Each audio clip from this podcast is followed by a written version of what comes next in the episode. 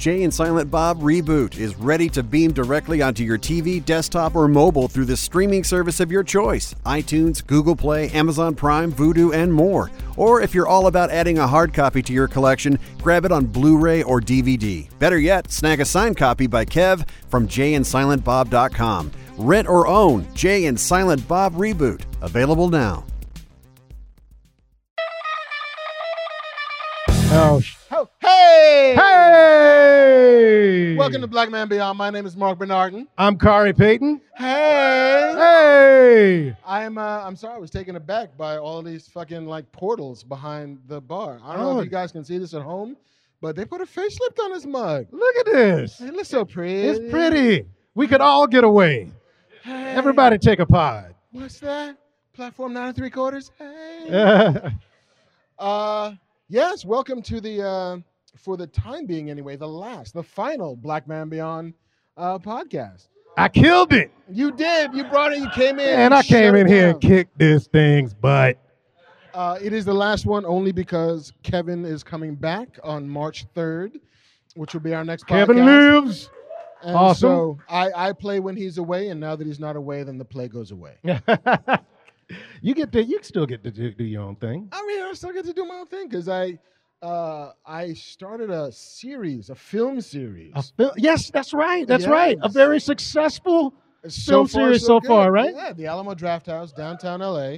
Uh, it's called The Minority Report. Uh, There you go. I'm, I'm all about a good title. Absolutely. Uh, but it's all about sort of looking at genre films through a diverse lens. So it's like diverse stories, diverse filmmakers, diverse actors, above and beyond, through the looking glass, all of that shit. Does everybody have to shave their head? Uh, I hope not. Oh shit. Um, I mean, I don't. I mean, I'm think about it. maybe. All right. Cool. Look at Uh, this. Look at this sexy drink they made for me. Let me Man. let me see. Ooh, do it, do it, do it, do it. Well played. Well played. Thank you guys. But yeah, the first the first film in the uh, in the series is uh, is Serenity. Oh, nice. Yes, we we sold out in 30 hours downtown LA. Hey man, them Serenityites, You know, I mean, dude, the brown coats will unite. they come and come hard. If you send up Absolutely. fucking flare, they will show up, including downtown LA. Which, you know, I'm not sure I would go if I wasn't moderating the series. it's kind of far. it's it, it depends on what side of the street you walk on. It it, it, gets sketched real fast in downtown LA. You know, Yeah. I, I, I do believe that's where the Waynes lost their life was in downtown LA. You could literally be in the nicest theater in the world and just take the wrong turn, and your mom Oh. and daddy are dead. I,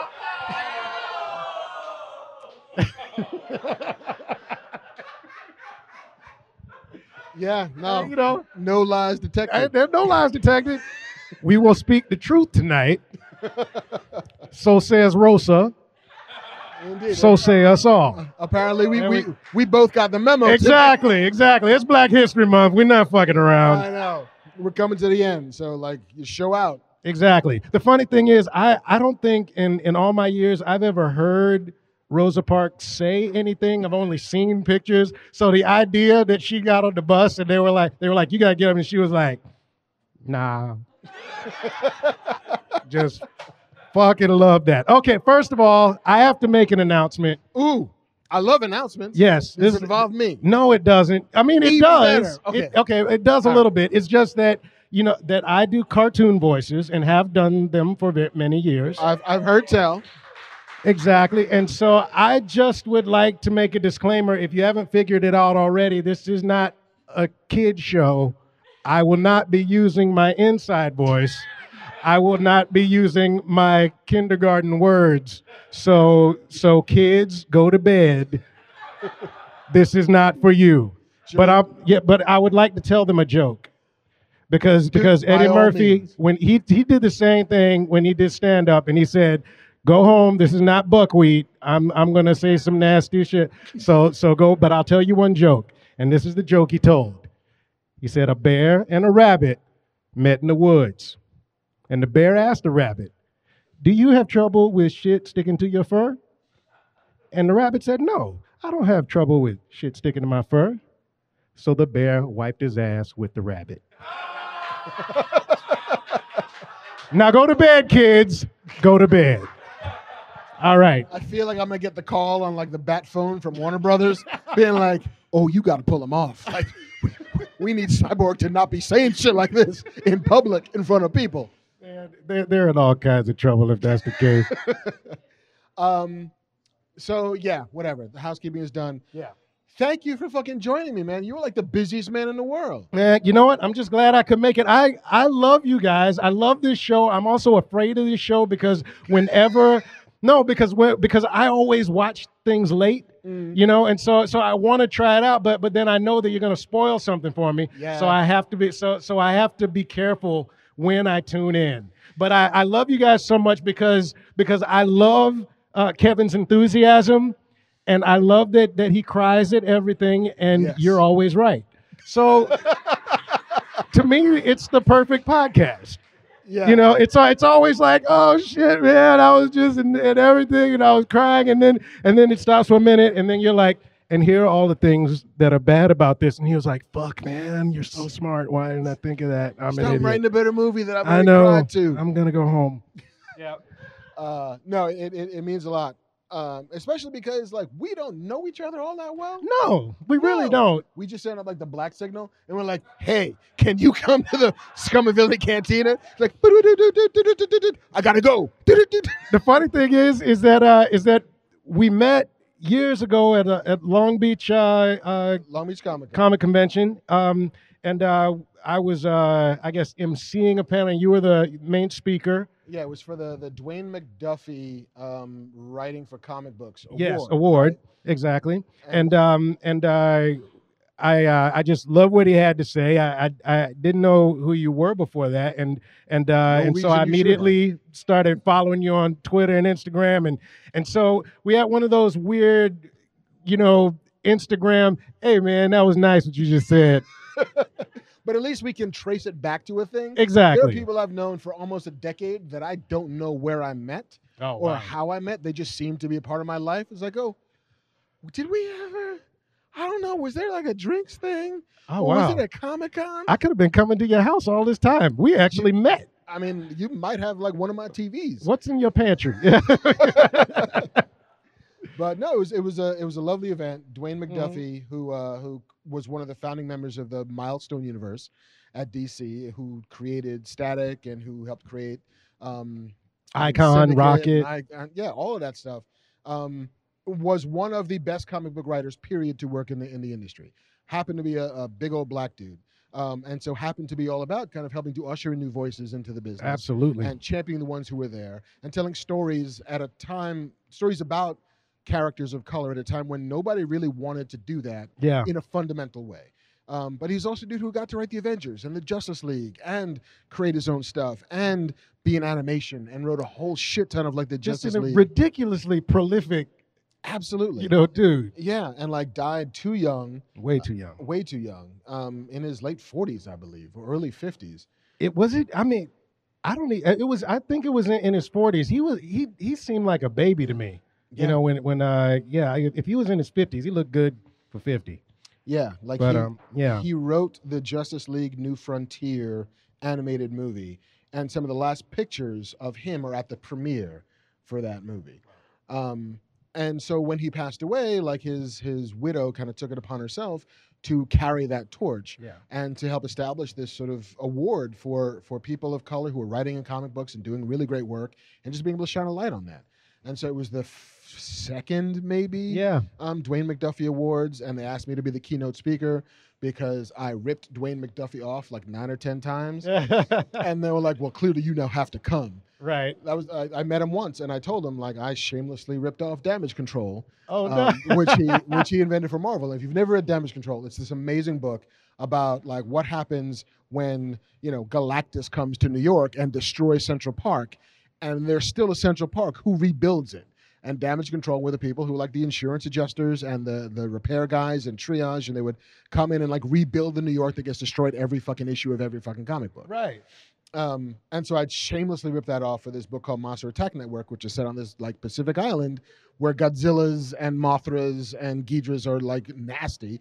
and would destroy fucking Hawaii every issue. And these were the guys who fixed it. Okay. And when I met him at Comic Con, I was like, "Hey, dude, listen, I, uh, I I've been ripping you off on this book for like a year." He's like, it. "It's an homage. There you it's not a go. ripoff." He's like, "We all do it. I did it. People before me did it. You do it. It's how we get this done." Right. Like we see something we like, you make it your own. And I was always super humbled by the fact that he was that magnanimous about Right. his own genius.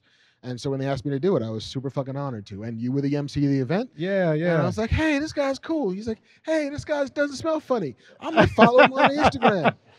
And now, like five years later, Yeah, here we are. here we fucking are. Um, for the people at home who are not intimately familiar with you and your career, um, walk us through a little bit. I mean, the, the the big ones that people might know. Okay, well, I'm I'm I've been Cyborg from Teen Titans for 17 years now.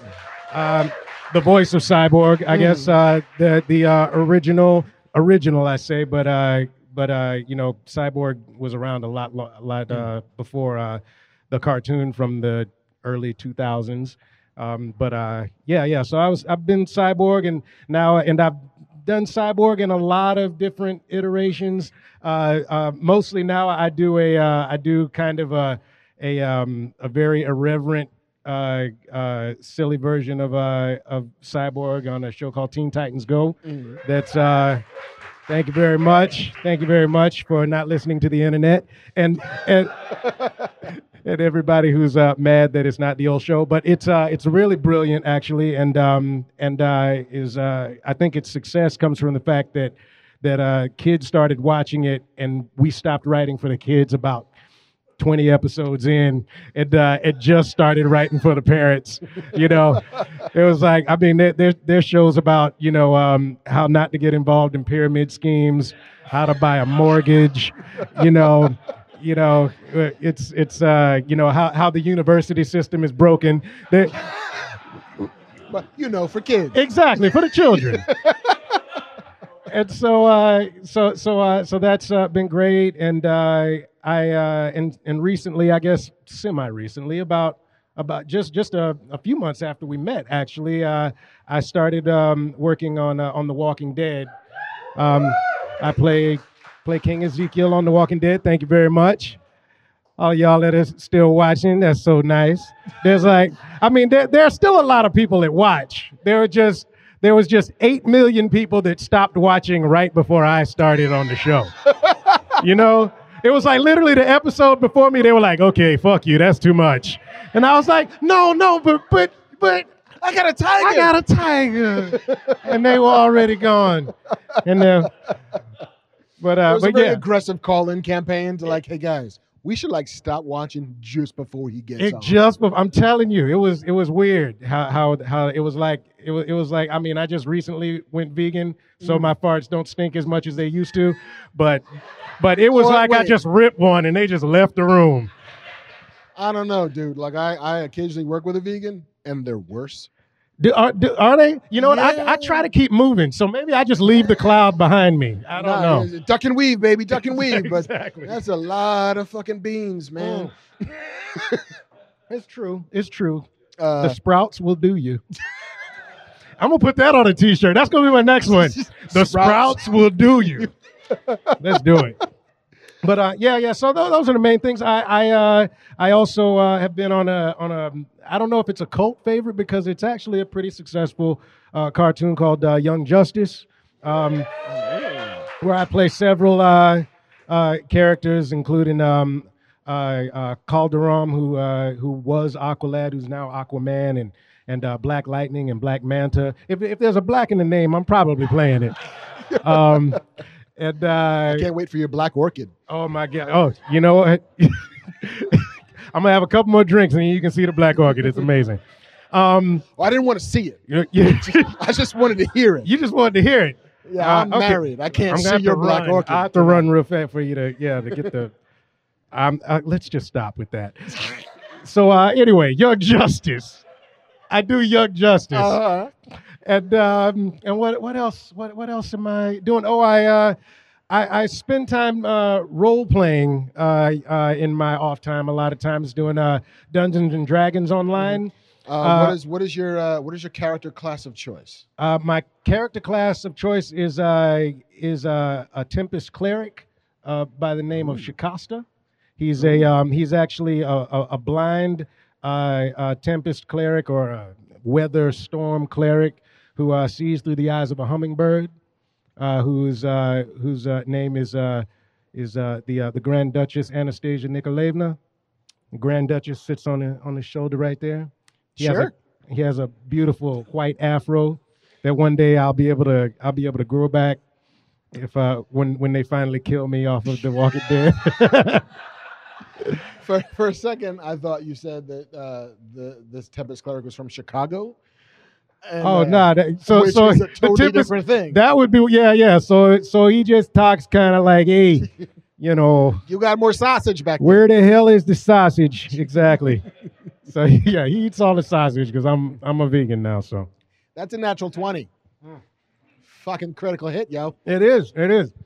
And we also did this um this cool thing where we uh did Deadwood. We did we did uh, uh like a role playing game of the show Deadwood, uh, but it's but it was kind of mystical and supernatural, and uh, and uh, it it, uh, it was called Undeadwood. It was kind of like you take my two you take zombies and and role playing and and uh, and Deadwood and put them all together, and we did like a four part miniseries of that, and that was so much fun. Uh, who who is this we you speak? Oh, this we. It's it's all of my critical role um, people from uh, let's see, Matt Matt Mercer, uh, M- Marisha Ray, um, uh, uh, all of those jokers. Travis. Travis, Willingham, big big ass Travis Willingham. big ass Travis. Exactly. Uh, uh, Brian Foster was uh, uh, the um, the the DM. DMer fellow. So The d- yeah, exactly. See, I know all of the all of the technical terms. The thing is, I only played Dungeons and Dragons with my daughters twice. You know, before I actually started doing this, I'm good at make believe. I don't know any of the rules, and I don't remember any of the terms. Just be glad I remember my character's name. yeah, and, and your daughter's names. Exactly. Well, yeah, we get there. You know, you. Uh, that's uh, so it's yeah, it's that's been a lot. fun. You're a busy fucking man. I I try to be busy. I, I've uh I've I recently got my first writing job. I'm really excited. Oh my god, I'm so excited. Welcome. Yeah, of course, I can't say anything about it other than I am doing it Mm. and that I'm incredibly excited for it. I'm uh, I, I found out that I am just the kind of wedge nerd that is perfectly suited for this particular job. you know, because I because I've written things before and I, I've I've produced things before on my own, but but never in a in a writer's room sort of situation and you know and, and I wasn't sure how to, how to how I was gonna navigate it and and it turned out I was like oh man I got this. all of my nerd DNA, I can flow right into this shit.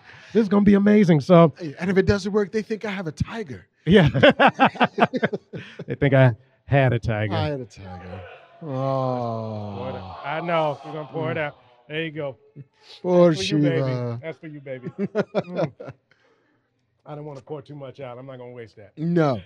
Uh, you are so busy. I was surprised that uh, today we were we were sort of you know DMing back and forth about you know the show's gonna go whatever. He's like, yeah, I'm gonna go see Birds of Prey at noon. He's like, how do you have time to go see Birds of Prey at noon? What? You're a busy dude.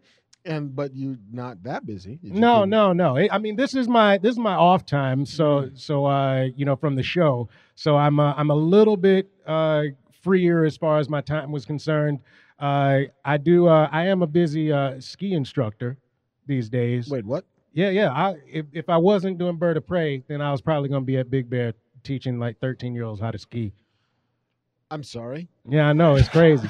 I'm trying to square all these circles in my head. Al always try to broaden your horizons, man. You know, it was like it's, it's you, you try. What what I I like to do is is is be like a black man from Georgia who didn't see snow until he was like 17, and now I now I ski on a regular basis. I love this shit. I love Southern California. Yeah, no, just I, I'm all for broadening your horizons, but just on things with brakes and steering wheels, like you just hurtling yourself into the void, just like praying, like I hope these skis stick. I've been hurtling myself into the void for years.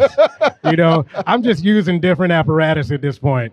You know, I, mean? I, I started off like breakdancing. Like when, when my performing, you know, bug kind of started, I uh, I started off uh, uh, break dancing and and and I was tiny when I was when I was little. I I mean by the time I got into high school, I, I wasn't quite five feet tall. I wasn't quite hundred pounds. I could throw my body all kinds of weird weird ways, and uh, and they'd be like, "That dude's got his you know toe in his mouth. That's crazy. He's spinning on his finger with his toe in his mouth."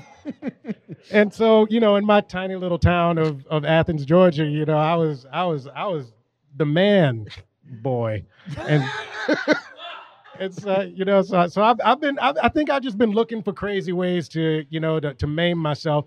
And uh, the nice thing is, as I st- I had to stop playing basketball because because my right knee wouldn't let me anymore, Mhm. and um, because I I play basketball even though I'm I'm pushing I'm pushing mid century, you know I still play like I'm 25, Oh, but that's a problem. I just learned to ski, so I Oh, ski like I'm for you. 46. It's you Yeah, know, so that's like, okay. I had to stop playing basketball because my knee hurts. So instead, I took up bungee jumping. Like, what the fuck is that? as long as you don't hit the ground, you're gonna be fine, You're man. supposed to throttle backwards, man. You're Like, gonna get close to the ground, just close to the ground, and you'll be fine. it's like I picked up macrame. Better for you, less body injuries. Like, no, I picked up cannon firing myself at distance. But I don't eat meat no more, so at least. Oh, that's your trade-off. So when I slam into something, at least I'll be healthy when I die. Yeah, you know, I took up William Telling. I just let people shoot arrows at apples in my head. Oh, my God. It's safe. it's true. You know, I gotta I gotta stay in shape somehow, man. I can't I can't play basketball, so I gotta do something because I still gotta swing a, a sword and kill zombies. You know, uh, when I when they asked me back to work today, I was I was just uh, uh, hiking up to the wisdom tree up here. You know, the wisdom tree. I've heard of it. It's beautiful. I've never seen it. Yeah, you probably won't. No. It's it's not a I'm, it's not an easy trip, No. you know. But I but I used to take my my youngest daughter on on my uh, put her in a little backpack and take her up with me, and now she got too big, and her, the back of her legs would you know start kicking me in the thigh, and you know uh, she just didn't fit the backpack anymore. Well, because when they do that, that's called kidnapping. yeah, so there you go. Nah, she, and so uh, so I, I I got a weight pack, the and uh, it started taking a weight pack up, and um and, and the thing about the weight pack is when you do it the first time, you're trying to be careful. You don't want to hurt yourself. You're like, let's do it. And so and you get all the way up there and you're like, You're not bad. Man, look at you. You made it all the way up there with your weight pack on. So the next time you get up there and you're like, I'm gonna hoof up this thing. And I get about, I don't know, a third, third, two thirds of the way way up. And I start breathing so hard, you you start seeing through time. You start, you, you know what I mean? Like like uh, like the friends of uh, you know your ancestors come up and and all talking like deep Johnny Cash voices to you, you know. And then uh, and and all the ladies who who you were impressing on the way up are like, it's okay, you're almost there, you know. then all the Jedi's who had died before show up Exactly. and say, "Make it, you can." No, no, no. It, it's just Yoda laughing. But Idiot. somehow backwards. Yes, exactly, exactly. Uh, yeah, Yeah. man. It looks like you're looking for some aggressively expensive ways to hurt yourself. You know, you know, li- live it until they take it away. That's what I say. Keep keep keep it up until they take it away. When uh, when do you go back for uh, for more zombie killing? Well, if I survive this next season, Mm-hmm. which uh, starts uh, back on February 23rd, very excited, absolutely. So, uh, so I have to survive eight more episodes. Okay. The uh, that, that's that's why I, I don't I, I don't worry when people are worried about you know if their show is gonna get canceled. I, it's like every week, every week I'm like you, you know at least you know you know what the show may get canceled after your 22 episode run. every every day I get a script and I'm like. Hi, thanks. Oh God. Oh God. So so if so if I survive the next eight episodes, then I we usually go back in May. So and like you know, making sure that the dude delivering scripts like stops by your trail. It's like, wait, I don't get a script this week. They Why not literally put on like week? a hood and carry a sickle. it's dark. it's dark. I know. you like to read the script this week, Khary? no, I'm good. Uh, so yes, uh, you did take some time today to go see Birds of Prey. I did. I did. Uh, I've now seen it twice. I saw that. You went to see it twice. Uh, that itself seems like a bit of a commentary. No. Like you saw that twice, no, no, no. I, and I you was. paid money and everything. both times. No, no, no. I, I there were. I enjoyed a lot of the movie. I enjoyed a lot of the movie. Uh, I I I liked it better the second time I saw it. Oh, Um, okay. because and I find that a lot in that uh, once I'm absolved from expecting anything from a movie, I'm allowed to appreciate actually what it is. Sure, right? sure. Not that I expected very much going into to Right. Birds of Prey. Um, I expected better than Suicide Squad, which I got. Sure. I was quite happy about that. Um, there's parts of this movie that I liked quite a bit. Yeah. Um, I think Margot Robbie is doing really, really interesting work as as Harley. I don't mean interesting as like a like a like oh no that child is breathtaking. No, I mean interesting like actually interesting work. Like Right, she's, I think she's found the, the the core of what makes that character tick.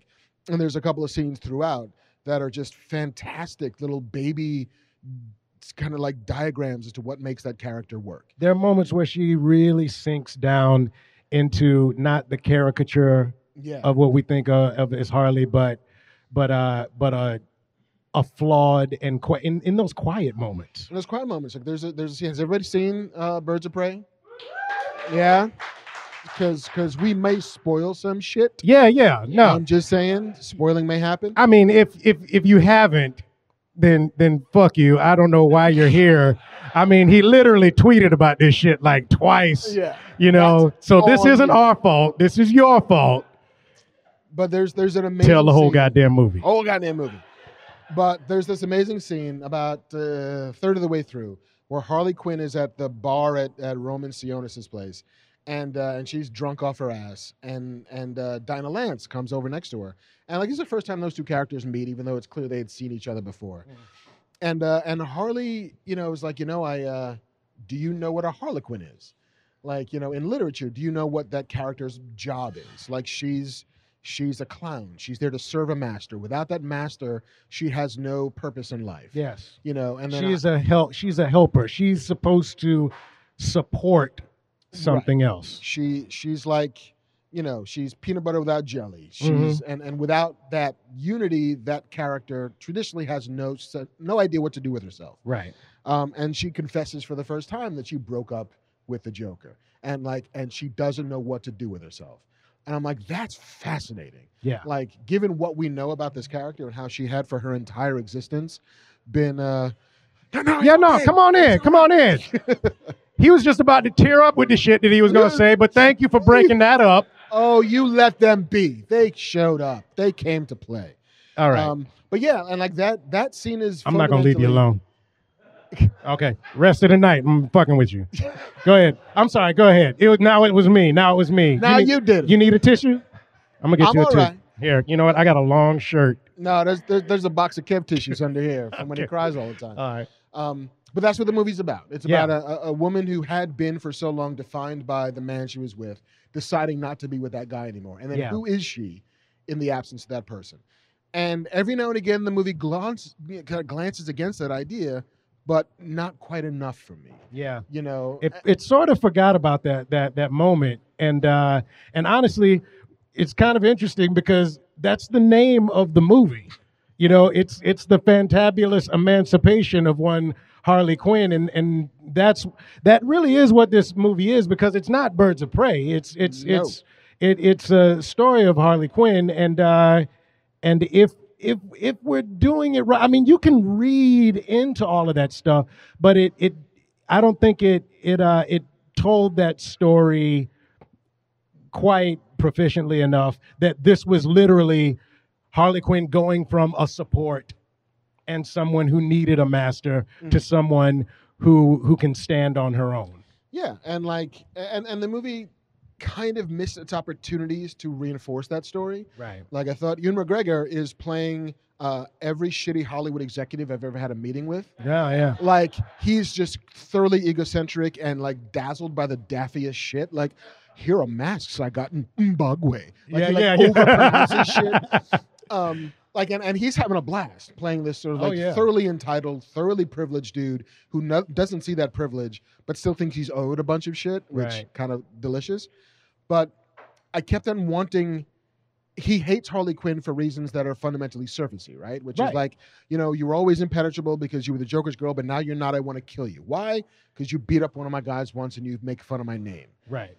Like, because I- he can. Honestly, he it was because you know what? You were something I couldn't fuck with, and now I can. And and I hated you because you were something that I couldn't fuck with, and I could usually fuck with everything. Right. But you the, know. the thing that I kind of wanted was for him to have been in love with Harley. Ooh. And like, if here's a guy who like always had an eye for Harley, but knew that he couldn't even make a play because she was the Joker's girl, and now she's not the Joker's girl, and he makes a play and she turns him down because she, as established, has said, "I want to be my own person for the first time in my life. Oh, I don't want to shit, define man. myself Why by are you fucking man." making the movie better? I thought it was good, and you're fucking making it better.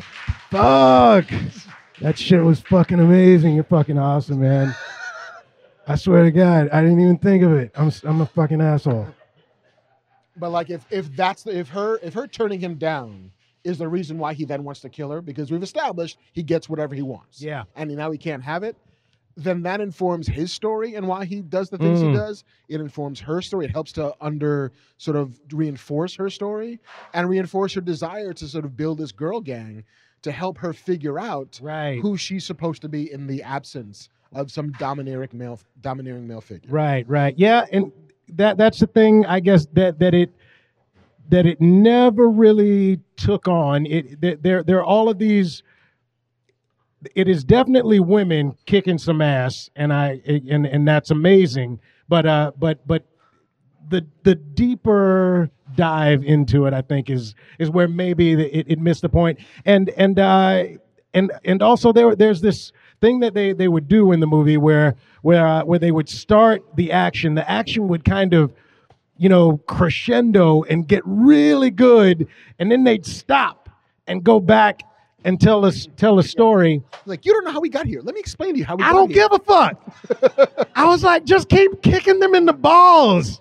Just kick them in the balls some more. It was so good. And uh, I mean, I get that that we that that uh, that in a way we needed that backstory. I would have liked to have maybe told the uh, told the story in a more linear sense because when they went back, they really went back to tell tell everything. And um, and I would have loved to have heard those stories and the voices of the women that were going through it. You know, Yeah. but like the, the the only reason sort of dramatically to do that is if by yeah, y'all better get the fuck on. I swear to God. I swear to God, y'all gonna come through here. I hope no clean white t-shirts. I'm gonna fuck that t-shirt. What what is on that t-shirt? No, you know what? No, no, we're not about to have a conversation. I'm just joking. Go on, keep on walking out the door. They keep on. You're almost there, and they go. Okay, all right. I'm sorry. Man, I am so bad at hosting a show. By the time we're at the end of this, there, there's, there's just going to be me, you, and somebody sweeping the floor. That is it. That is it. and then you'll turn on me. And, like, and then I'll be like, why the fuck did you bring me here? you, you wore that shirt. You knew I was gonna wear that You shirt. knew I was gonna Why you gotta wear shirt. this? By my style, I mean by my fucking style. Why is your knob bigger than my knob? Genetics? I guess Genetics. genetics. Uh, but yeah, I mean, I just think there's there's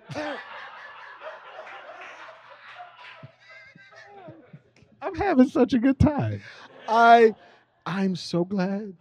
You know what? Huh. One person in here is having a very good time.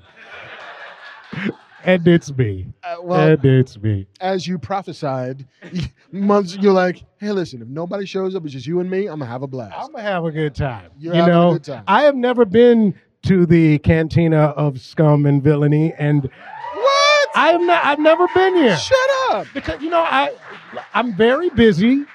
I keep hearing about it. You know, it was popping up for a while, popping up for a while, and I was like, ah, I keep missing it. I keep missing it, and then it was just here, and then I was just not here. I, you know, He and was so- in Atlanta slaying zombies. Exactly. And so this was, or, you know, somewhere mm-hmm. teaching 13 years old how to ski. And and now, yeah, I'm just so Slaying happy to be. 13 year old white children down a mountain. That's true. That There- seems like a There are rules. some Asian children as well. good. Okay? Mostly white, some Asian, And every once in a while, there's a 17 year old black kid who got lost. How did I end up at the top of this mountain? Only way down, son. Exactly. Uh, so yes, I think that that the the sort of fractured storytelling doesn't actually add anything to it. It feels as if it was used to put action scenes where they felt that it was lagging a bit. yeah. It's like, oh, she's got to kick some ass here. We don't know why, so let's just fuck. We'll figure it out later.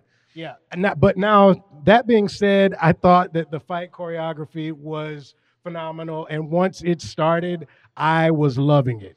I was absolutely loving it. And I was wishing I was in there getting my legs, you know, broken in the wrong way, you know, just just knees popped in Although it horrible directions. It, it felt like inconsistent at times, where like sometimes she's a fucking baseball bat ninja, and then sometimes she kind of gets her ass kicked for reasons that don't seem legit. You know what? But I understand that being being an individual with ADHD, You forget you know how to fight. absolutely you forget you know how to fight. You know, Hold on. you are not Neo. Did When you are ADHD, you are not Neo. You just don't know kung fu. You know kung fu sometimes. and that's that that's how it works. And and uh, and the thing is, it's like it's like when she it's it's like when they started shooting the cocaine and she sucked it up and she was like, I know kung fu, you know? It's like sometimes you need that aspect of of uh you know so, something to to trigger you into reminding you of who you are. And uh, and so that that I kind of understood because there were definitely times where she was just flighty and kind of like, oh, stuff's flying around me. You know, ah, I got hit in the face. I don't know. I don't know what to do. That that that reminded me of the, of the uh, of the times where I'm standing in a room where there's just piles of shit everywhere, and somebody walks in and they were like, "What have you been doing for the last three hours?" And I was like staring at all of this, and then uh, I've been shitting in this room. Do you not see the piles of shit all around my feet? Exactly. You know. but then I can but then I can ski down the mountain and uh, you know, and I can, you know, I, I can I can talk a blue streak. So so there are so, Which so is why we brought se- you here. Exactly. Exactly. Some way you gotta fill these two hours. But then there, but I love that there there are moments in that movie that feel like I love movies that uh, that come at it from a completely different perspective than I was expecting it to. Like there's a version of this movie that's directed by fucking Michael Bay, which is awful. That's true. It's like the worst. That's true. you know, and there are times when it gets close when there's like, oh, there's all the smoke and the smoke is like pink and purple and there's fucking confetti everywhere. You're like, oh, no, this could be a Transformers movie that I hadn't seen before. No, but there's a but you know what? There is a little something underneath all of that confetti. You know, there's know? a there's a, like there's there's this one great it's a moment it, it, blink and you'll miss it it's the big final fucking fight scene in the booby hatch or the Mm. booby trap and uh and canary is fighting and her fucking dreadlocks are getting in her eyes and uh and, oh, I love that. and Harley swings over his like hair tie and she's just like I don't know where just gives her hair tie and that's part of the fucking scene because Absolutely. fucking like looking out for each other like it's huge. my It's girl needs a hair tie And as a dad with daughters, it was like, you know what I mean? Because I got hair ties everywhere. You know what I mean?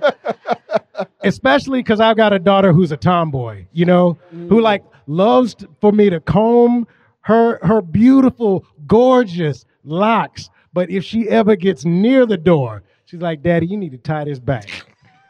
you know, so to keep this shit out of my face so I can do what I do. And and and when she did that, it was it was a little bit of dad in me that was like, yeah, I got one right here. You know? I got scrunchies up the wazoo oh my god. wait. I love that. That that is that that is a beautiful moment. It really is. It's, moment. it's like just tiny and so well observed. I wish there were more of those moments and that they happened earlier. There's a moment with the with between uh, Cassandra Cain and and and Huntress where where for obvious reasons Huntress was like, "Come over here. You don't need to see this, right? I saw shit when I was your age. You don't need to see all of this. Actually, this is more fun. Yeah, you should watch this." but but but there were there there were those little moments that uh that I really it's one of those mo- reasons that I was like I wish they had told their story because the story from their perspective is uh is is one that we haven't heard before you know Yeah. Like I, I and I kept on feeling that I either wanted there to be more of the quote unquote birds of prey or less. Mm. Because the, for and and you want more because you want it to feel like it's a girl gang movie, right? Like you want to feel it's Harley's finding her people for the first time in her life. She's discovered these three women from these various walks of life who've come into hers and are making her better for it. Yeah. You kind of want that to be earlier in the movie than it happens, which Sure. becomes like functional. Yeah. Like we're not going to get out of here alive unless we all team up. You want it to be. I, I'm responding to what you are and how you are and how unique and glo- lovely you are. Be part of my circle because the circle's better for it Yeah. Or like not at all and just have it be fucking Harley Quinn learning to stand on her own and learning to face down this fucking like idiot dude who won't take her signals that she's not interested who's trying to like I'm going to deliver this kid and like maybe be a bad mom but maybe be a great mom but figure out my shit as I go Right. you know without having to take the time and tell like kind of fractionally these other stories It's so hard when you're when you're building a team, doing that sting, you know, doing that Ocean's Eleven. The the the the time that you have to is so short that you have to to to have all of these characters be endearing, Mhm. you know, in one way or another. And the thing is, is that all of them were. You you you you do feel for all of them in a certain sense, but but uh but maybe never together in in in uh in in in a way that that like that like pulls them all the way to you know what I mean into that team sense. Yeah, you know. like there's there's the, the whole like Black Canary run is interesting, where it's like, listen, my mother was a fucking superhero, and I hated it, and I hated the cops because they burned my mom, and so I got no time for you, Renee Montoya. I got no time for this whole thing, right. and I'm going to be dragged into this story, kicking and screaming. But we don't get a sense really of how she feels about her mom. right. You know, like so. What is that? What's the character story that we tell about her perspective on her mother, and perspective on heroes, and her perspective on her own power? Yeah. which she seems to not want to use Sure. for reasons that are never actually put out there. So that if you tell that story when she's forced to be her mother at the end, Mm, when mm. she's forced to let that fucking canary cry fly, yeah. then it's like, oh shit, she's finally come to grips with what it meant to be a hero, Right. with what her mother gave up, with what, like the sacrifices, all of it means something in this moment. As it is, it's just fucking cool. But it's like, oh, it could actually be character. It could actually be, oh, you've you've crossed your own personal like Rubicon and you figured Sure. out some shit for yourself. And that's it's so hard. It's so hard to, to to be able to put all of these things in in place, going back and forth in time, and and I can see things getting lost, you know.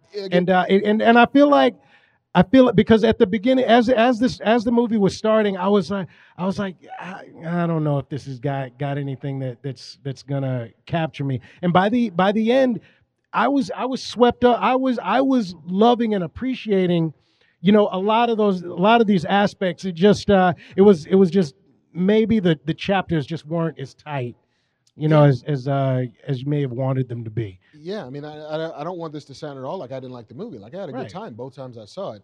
But there are moments that I felt like they could have turned the volume up on something. Sure, sure. And this is a movie that felt like it was built for the volume to be turned up. Absolutely. And like just More Pat Benatar. fuck. Give me more heart, more barracuda. Absolutely. Like and, and if you turn some of the volume up on those things that make those characters tick, Right. then everything else kind of resonates more. yeah. You know, everything else just has more heart and more bounce. And like, oh shit, you want to tell the story out of continuity? I get it because I'm understanding the character story all the way through. Right, right. Um, I I I dug it again, like more the second time than the first time, but I I honestly did dig it. Um, I was dismayed to see the uh, the box office for it, Yeah. and not that the box office is horrible. It's not bad. It's not bad. Like it's it made thirty three million dollars in the box office domestically. Its opening weekend. Right. Um, all in at this point, it's made something one hundred forty eight million across the world. right, right. Um, Batman Begins only made like forty-two million dollars its opening weekend, so like that difference is not huge, Sure, sure. but it is always telling. but it's the time but but between the time and ticket prices at the at this time it Right. you know the the thing is is that you're hoping that maybe that the thing about action movies is is that they definitely have a life after after uh you know the um the initial you know box office returns go in like say something like the Bourne identity made a billion dollars after it was uh, you know released. But uh, and so so there there's a chance for of uh, of that happening. The thing is is that the that the that just the world is so saturated with action stuff. Yeah. But um but yeah yeah the the um the worry is that you might not get the next one if it if it doesn't have legs. yeah, You know. yeah. I mean, and and the narrative that gets told about um, failures versus successes, depending on who is in the failure or the success. You know, like the interpretation of this performance is going to be, sadly, because Hollywood is Hollywood. Um, there isn't an audience for this kind of content, so we're not going to make this kind of content. As opposed to, we did a shitty job of selling this content. Right. Like Birds of Prey is the wrong title for this movie. Why is this the bird of prey? It's not. It should have just been like the fabulous emancipation of Harley Quinn. That is the movie. That that is the movie that we saw. Yeah, put her name in it. You know, Exactly. the character that everybody recognizes, but doesn't know Birds of Prey from from like a fucking hole in the wall. Exactly. Um, or you know, or don't do it for people like me who like, where's Barbara Gordon? You're gonna do a whole Birds of Prey movie, excuse me, without Barbara Gordon. I mean, I am not the biggest comic book nerd, but if there's not a woman in a wheelchair in a nest somewhere keeping everything together, then I don't know what this where where is this Birds of Prey? You know, there's got to be a nest. Yeah. And there's got to be an oracle in the nest. That's who keeps the shit together. She's talking to everyone. They got a little fucking earpiece in their ear. They talk to her all the fucking time. Yes. Amen. I don't mean to cast aspersions. On some of our corporate benefactors. exactly. oh shit. I, I hope this this uh, Walking Dead thing lasts a while because Yeah. I'm never gonna work again. no, yeah, that dude who delivers scripts on Warner Brothers is passing by your trailer. Yeah. You don't like me anyway. Don't like you anyway. Um, all right, should we get into some fucking news? Yeah, let's talk the news, man. Let's get into the news. All the Uh, news that is fit to print. This is uh this is the part of the show, as Kev likes to say, uh, when I go to the internet and copy paste some shit and then read it out loud. Um, Somebody's got to do it. somebody's got it's hard work, man. You know what? Like- you, you typed that. No, that's copy paste, man. I'm just telling you, like that. Oh, you didn't these- even you didn't even actually type that. No, dude. Control C, Control V, Oh man, like return, return, return. I literally when you sent it to me, and I, I, I was like, wow, he typed all this shit out for me. This is so yes, yes, I did. I worked so hard on this today. Oh, It took me like 45 minutes. wow. Yeah. All right. No. Um. So, so the, were you Read your bullshit page. yeah. uh, or were you a, a Sonic the Hedgehog player? I was, you know what? I played a little so- Sonic, but I, I, I never got like like crazy into it. You know, Mm. I was confused. I've seen hedgehogs. You know, Fewer that blue. motherfucker doesn't look like a hedgehog. I didn't. I it was it was I was just having a conniption every time I would put it on and and it was you know and and I, I would just I'd never got enough coins.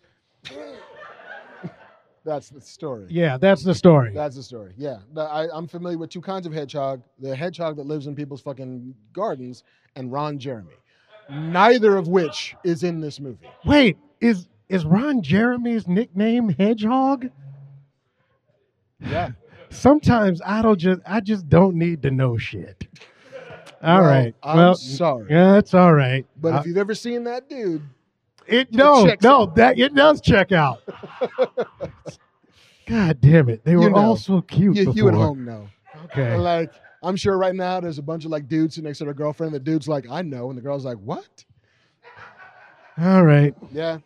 Okay. You know what? Let's yeah yeah let's let's talk more Hedgehog. Uh, so Sonic, the first trailers for Sonic the Hedgehog came Yeah. out, and they looked like uh like shit warmed over because They look like Ron Jeremy. they look like Ron Jeremy.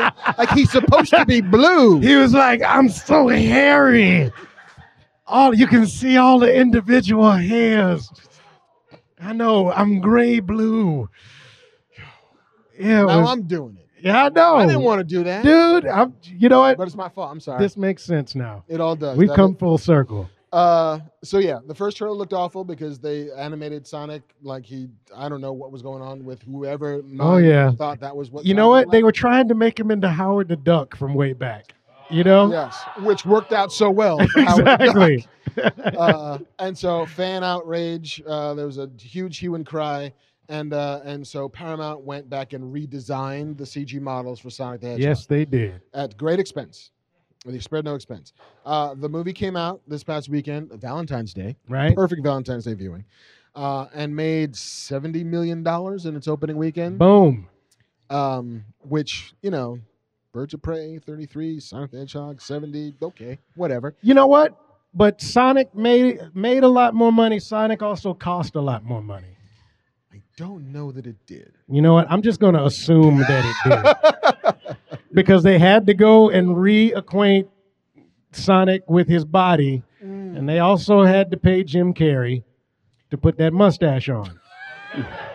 because as a man who has to put on hair for a living, Mm. you're going to have to pay me to keep doing that. Fair point. Because although I am grateful and I appreciate it, that shit gets itchy after 17 hours.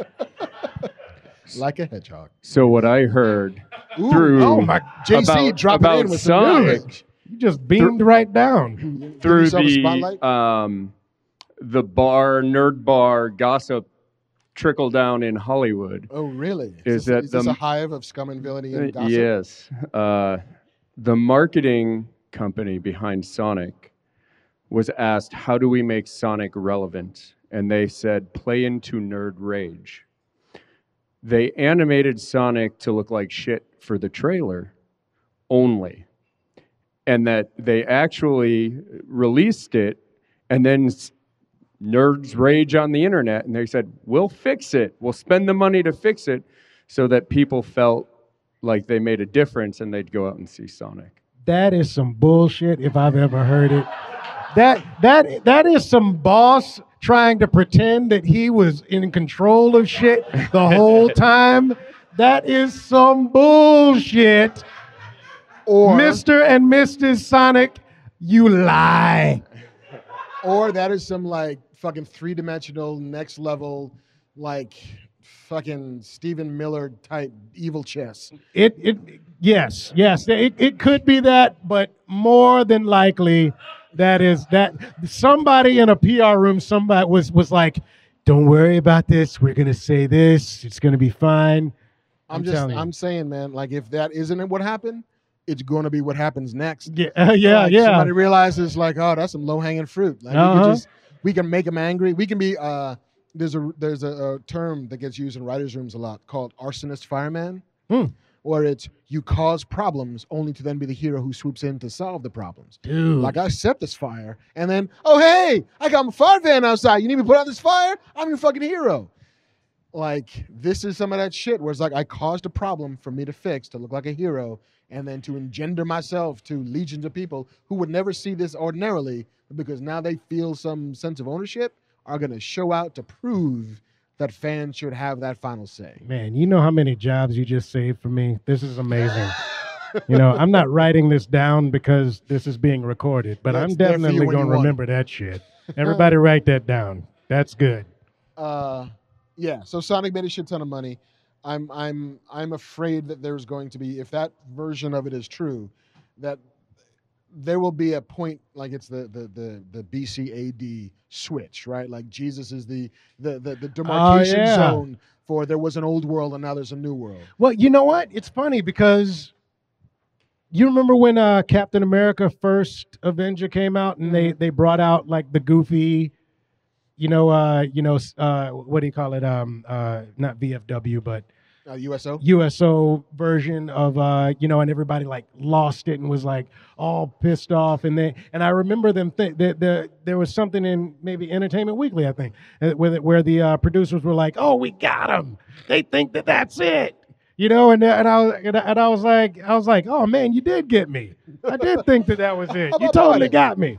I was like, "They've been doing this shit for years." sons of bitches Sons of bitches. I love that movie.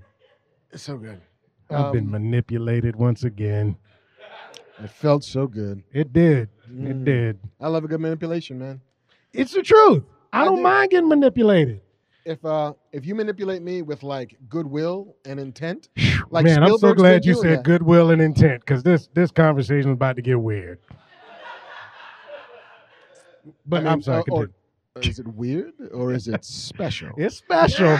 It's special. Welcome to the special. um, I remember. The, oh, Spielberg is like the king of manipulation.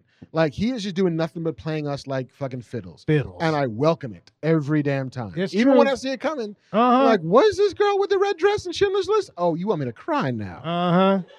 Here you go, Steven. Mhm. You worked for it. Playing Edith Piaf in the middle of uh of of uh, Private oh, Ryan. hell yeah, we're just gonna sit down. You're like, how dare you? Listen how dare you find a record player in the middle of this death and destruction?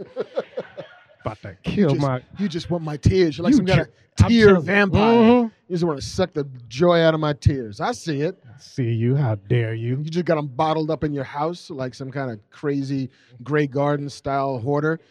Just walls and walls of marked tears that We been all saving just for Drew 40 years. Talking to a robot thinking it's real. Man, I need a minute. All right. All right. Uh, did you see uh, Matt Reeves, who's directing the new The Batman picture, Mhm, mhm. um, dropped a little like 30 second chum of uh, fucking Little Bon Mont. e- ejaculate into the into the universe. Absolutely. Look, it's Batman. Woo! Uh, it was a tiny little look. it's just like mm-hmm. You know what? It's like back in the day when when when Michael Jackson would jump on stage and be like still for 20 minutes and then just turn his head and everybody go, Wah! yeah. Also, like for a second, like he looked tough, Yeah. like Yeah. Michael Jackson. Like like in Smooth Criminal. Yeah, but like, Like like you could flip a coin from across the room and it land right in in the slot. He somehow managed to convince a lot of people to do a lot of things, some of which not very good at all. But the world thought he was a badass, like for like eight minutes. Like he's got the bandoliers on, and each of them is made of like gold. He's like the shiniest fucking bandolero dude. Like, yeah, really, Mike, you Yeah. fucking soldier? I'm telling you, he was marching, Yeah, leaning. so much lean. He was like, he was literally like, wait, he was like, uh, would you like to read that? He was like, well, bring it closer. He was like, no need. Meanwhile, his sister's over there like fucking marching in Rhythm Nation, like Ex- looking like nine times tougher than he ever did. It's but he's true. still like, It's look true. at me though. I got this glove, right? This did it. Not just like gloves, fucking like armband shit, like He knew what he was doing. plus two against dwarves. See? Um, And Matt Reeves took all that information. way to bring it back. I was trying to find a way to circle back to Batman, but you did that. But yeah, so it's it's fucking uh, what's his face, Sparkle Vampire dude, Pattinson, Right? um, in a in a bat suit, and it's all red for reasons that I don't quite understand. Because Sure. sure, Um, but then he was developing photos. Yeah, he's in his dark room. Exactly. The entire back cave is actually just a dark room. Alfred, you turn on the, the, lights. tongs. If you'd pan down lower, you'd see the tongs, and he just flipped the plate paper over. Yeah, like just the whole fucking row in the back, just pictures hung on it. And it's just Commissioner Gordon, like in the shower, like in his backyard, sunning himself, like at the beach. This this this this, this show writes itself. It's It- it- easy. It, really does. It's just called like according to Jim. it's like Batman's just fascination with Jim According Gordon. According to Jim Gordon. there you go, man. Saturday Uh, nights at eight. My my favorite part of the Harley Quinn animated show, Yeah. which I now love to death, is that in the and if you haven't seen it, it's fucking amazing. But there's this bit in the first episode where you meet Commissioner Gordon and Batman for the first time, and Gordon is like literally this fucking dude who's like barely holding on to his coffee mug, which clearly filled with scotch. and then, like Batman swoops in, and Harley's just like, he fucks bats. I bet you that guy fucks bats, doesn't he? And Jim's like, yeah, he really does. I go, I don't fuck bats. yeah, you do.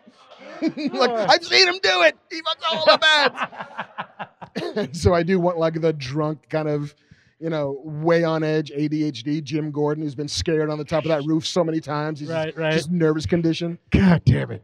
An- another conversation on the roof. Ah, son of a bitch. Could you not surprise me? Just knock. That'd be fine. Right? Uh, so yeah, they made a Batman suit. Yeah. Uh, what did you What did you think of said Batman suit? I mean, of what I could see, I thought it it, it could be cool. You know? I mean, we didn't even see the top of the cowl. We didn't even see the ears really. We Mm. you know, so so it was uh, it was it was uh, it was a tiny little bit. I thought he I think he's got a great jaw. He's got a good the- jaw for that. He's got the jaw for the role. You know, um, I think that uh, I think that he's been spending uh, his uh, his time doing really interesting, you know, cool and and uh, and varied work. You know, and so uh, and and uh, I'm I'm kind of excited to to see what comes next. I think I think we're we're all you know pretty in love with this this this one bit of of you know I guess reveal Mm. that uh, do you want to talk about that? Yeah. Well, it's it's uh the the prevailing theory is that the bat signal, the Mhm. bat symbol on, on his chest, looks like it's made of kind of like wrought metal and some like. It, it's it doesn't look like the regular old fucking like the black and yellow shit that we've seen before, the big black one or what have you. It looks like it's made from another thing, and so the prevailing theory is that it's the the gun that Joe Chill used to shoot his parents. He's recovered and welded into the bat symbol itself that he now wears on his chest which I love to death, and I love it for yeah. so many reasons. But the chief of which is uh, Kevin invented that idea. That's awesome. Like Kevin Kevin Smith, you know, the guy who's usually there, who's yeah. um, white. Imagine me, whiter, yeah, not that much heavier though. same vegan though. Still, Yeah, ve- same. you know, It's all exactly. like it's practically the same. yeah. Um, Put a hockey shirt on me, and I'm it's me. a nice pink blazer, maybe, Absolutely. a couple buttons. Um, but he and Jim Lee had done a story for the Batman 1000 issue that uh, that that was the the idea. Ultimately, behind it is that that he it was always an armored chest plate. Yeah. It Yeah. had been since Frank Miller did it in, in Dark Knight Returns, and and Kev's innovation was his masterstroke was that that armor is made from the melted down revolver that killed his parents. Mm. And so he's keeping that so close to the chest, literally, because it's protecting him from the world and it's reminding him of why he does it. I, I I'm just wondering how many times like Kevin had to write that over because his tears just made the the ink run, you Or- know, or as he yet, was writing it. It's like I need a He's new like, laptop. I don't even know it. This boy, your mama, and his mama's died. And, and it was, oh shit, it's all gone. It's all gone. There's, And you, oh man, you just just a s- know. there's a stack of short-circuited out laptops because he cried all over them. Oh Like, my "Give God. Give me another one. Uh, I mean, because that came from the heart right there. Oh yeah. Absolutely. Um, so even if that's not what that is, I'm going to believe that that's. We're all going to believe that that's what it, because if it's not, I guarantee you somebody in a PR room is like, trust me, this is what you're going to say. Matt This Reeves. This is what it is. Exactly. That's exactly what you did. You're going to shed tears as you wrote it. No, no, it's the ashtray that Bruce Wayne made when he was seven that he gave to his parents the night before they. No, no, No. it's not that. No, No, no. It It's a- was made from the pearls that bounced on the. No. no. It was the Revlon hair dryer that he used to use when he was. no, no, no, not that. Uh, blender? No. Yeah. No, no. So I, I'm excited about it. I, I'm, I'm still, I'm still waiting for. I, I have loved all of the Batman movies. All of them. I'm, I'm not, well, okay. I have loved aspects of all of the Batman movies. aspects. I, I, I there was one Batman movie that Yeah. I was glad that there was a Batman movie. And then of all the other movies, I, I have enjoyed all of them, but I have never felt like like like like uh, like the consummate Batman movie has been made. And so and so uh and and so I love all of these all of these different versions because because because they're things that I absolutely love about it because how can you not love Batman and uh but but still I'm I'm kind of waiting for for my the one where I'm like this does it this does it all for me. And so uh you know what if if the the crystal penis ends up being the dude who who walks up there and and uh and and and and is the Bruce Wayne of all our dreams, then I'm like, go for it. I'm I'm excited. For a second, I thought like crystal penis was his like CIA code word or something. Nah, I just I'm just imagining, you know, like Edward running around in the woods, you know, you know, you know, Just sparkle down. spark sparkling and just just just just you know free as a bird, and I'm, I'm like I'm like that's gonna hurt, man. No, it chafes. I have to imagine that that kind of uh, yeah that would uh, that would leave a mark. That would leave a mark. That's That all I'm mark. saying. Can't buff that Yeah, out. yeah. So I'm yeah I'm really excited about about you know what comes next. Um, as am I. Um, speaking of Batman, I'm trying to find a way to link all these stories. Just, just you wait. Okay, you do it. Um, I, I had been working with uh, with Kevin for a stretch on Masters of the Universe, oh yeah. um, which was a blast. Like had the most fun ever. Um, and like I had known, he had sent me a text, you know, a couple months ago with like, "Dude, here's who I think is going to be the voice cast," and I was like, "Motherfucker, you they they won't allow me in their presence. Like I'm not getting invited to the cast and crew party." Because like half of them, I should have a restraining order against. Right, right. Because I love them all too much. It's he was like, crazy. I won't tell them who you are. It'll be fine. Um, and then on Valentine's Day, uh, Netflix released the voice cast for this. It's fucking bananas. it's crazy. It's, It's- so crazy. All right, I'm, I'm gonna read some of these names. Sure, sure. Fuck, I'll read them all. I Read them all. You know Read- why? read- Because I did not type them all, and yet I will still read them. No, exactly. Because you cut and pasted all of these names. it's hard work. It is. I got the. They ran together a little bit. I'm not gonna lie. I was like, wait, where, where does the character start in the? I got the carpal from doing it, man. I got fucking all of it. Uh, I got the power. I can do this. Um, Mark fucking Hamill is playing Skeletor. Oh, Oh my god. Oh shit. I, I thought all I was ever gonna get out of Skeletor was amazing Geico commercials, and the idea that Mark Hamill is going to be doing He-Man Masters of the Universe Oh, is son of a just too good. so fucking crazy. Lena Headey is Evil-Lyn. Um, fucking Cersei Lannister is Lena. God damn it. Can you believe that? Chris Wood from Supergirl is Prince Adam slash He-Man. Nice, Sarah Michelle fucking Gellar is Teela. awesome. Liam Cunningham, fucking the, the Onion Knight, The is Onion Knight. Man at Arms. Man at Ar- Man at Arms was always my favorite. You know why? Because he was my first action figure. Yeah. He was my because I don't know if you remember, but the but the toys came out before the show came out, Oh yeah. and I was like, Man at Arms. That dude's got all these weapons. He's gonna kick so much ass. I have never been so frustrated with a TV show in my life. I mean, it was just week after week of him not doing a fucking thing. Uh, I, I Well, Adam, we'll get through this somehow. I'm gonna go shave my mustache. God, yo, do something. I will say I think we fixed that for you. Oh man, I'm so excited. He does like two things. Okay, you know what? That's more. That you know what? Literally, Two hundred percent. two hundred percent more than the than I have ever seen in my life. uh, just for you. Uh, let's see. Blah blah blah blah. Stephen Root from Office Space Nice as Cringer. as Cringer. Dietrich Bader as King Randor. Yes. Trapjaw. Griffin Newman as Orko. Uh, friend of the podcast, Tiffany Smith as Andra. Love it. Henry goddamn Rollins as Triclops. Henry Rollins. I was once on a on a plane sitting next to Henry Rollins, and I and I just I just sat there and I, I was just like, this is the best day ever. I was Tell me a story, Henry Rollins. exactly just just tell me a story about how you ripped your shirt off and saved the world and couldn't tell anybody. You know, Um, Black Flag. Black Flag. Alan Oppenheimer, who was the original Skeletor, Nice. um, is a Moss Man. Oh, he was in Westworld. He was in Westworld. Wow. Um, Susan Eisenberg, um, Susan Eisenberg, the Wonder Woman of Wonder Women. the Wonder Woman. Wonder Woman is playing Sorceress.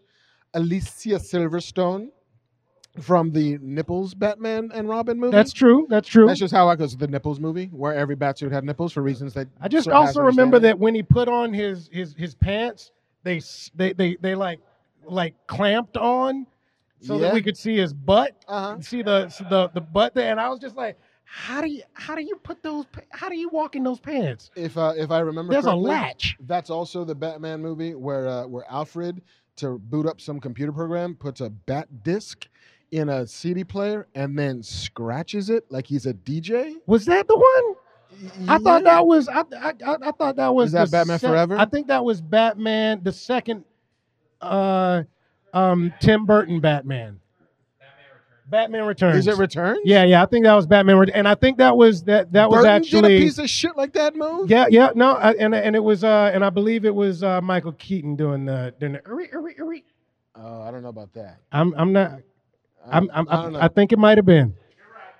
Am I? was it fucking Michael Keaton? You know why? You know what? Because this is one of those times where where I was, I, if I was in college or I was in in high school, and it was on HBO or Showtime, and it played 400 times, Mm. and so I've watched that movie more times than I can think. I will just say, cocaine is a hell of a drug. It is. It's true. and yes, yes, I did have a Jerry curl in those days. so many bad decisions. So many. I movie. know. All those movies, mind you. Uh, okay, Lisa Silverstone as Queen Marlena. Uh, Justin Long Justin as Long. Roboto. Nice. Uh, Jason Mewes as Stinkor. Love it. Phil LaMarr. The great Phil the great LaMarr. Phil LaMarr as Hero. Awesome. Tony Todd Ooh. as Scareglow. because Candyman. Of course. Oh man, the Candyman. Cree Summer as Priestess. Mm. Kevin Michael Richardson as Beastman. All right.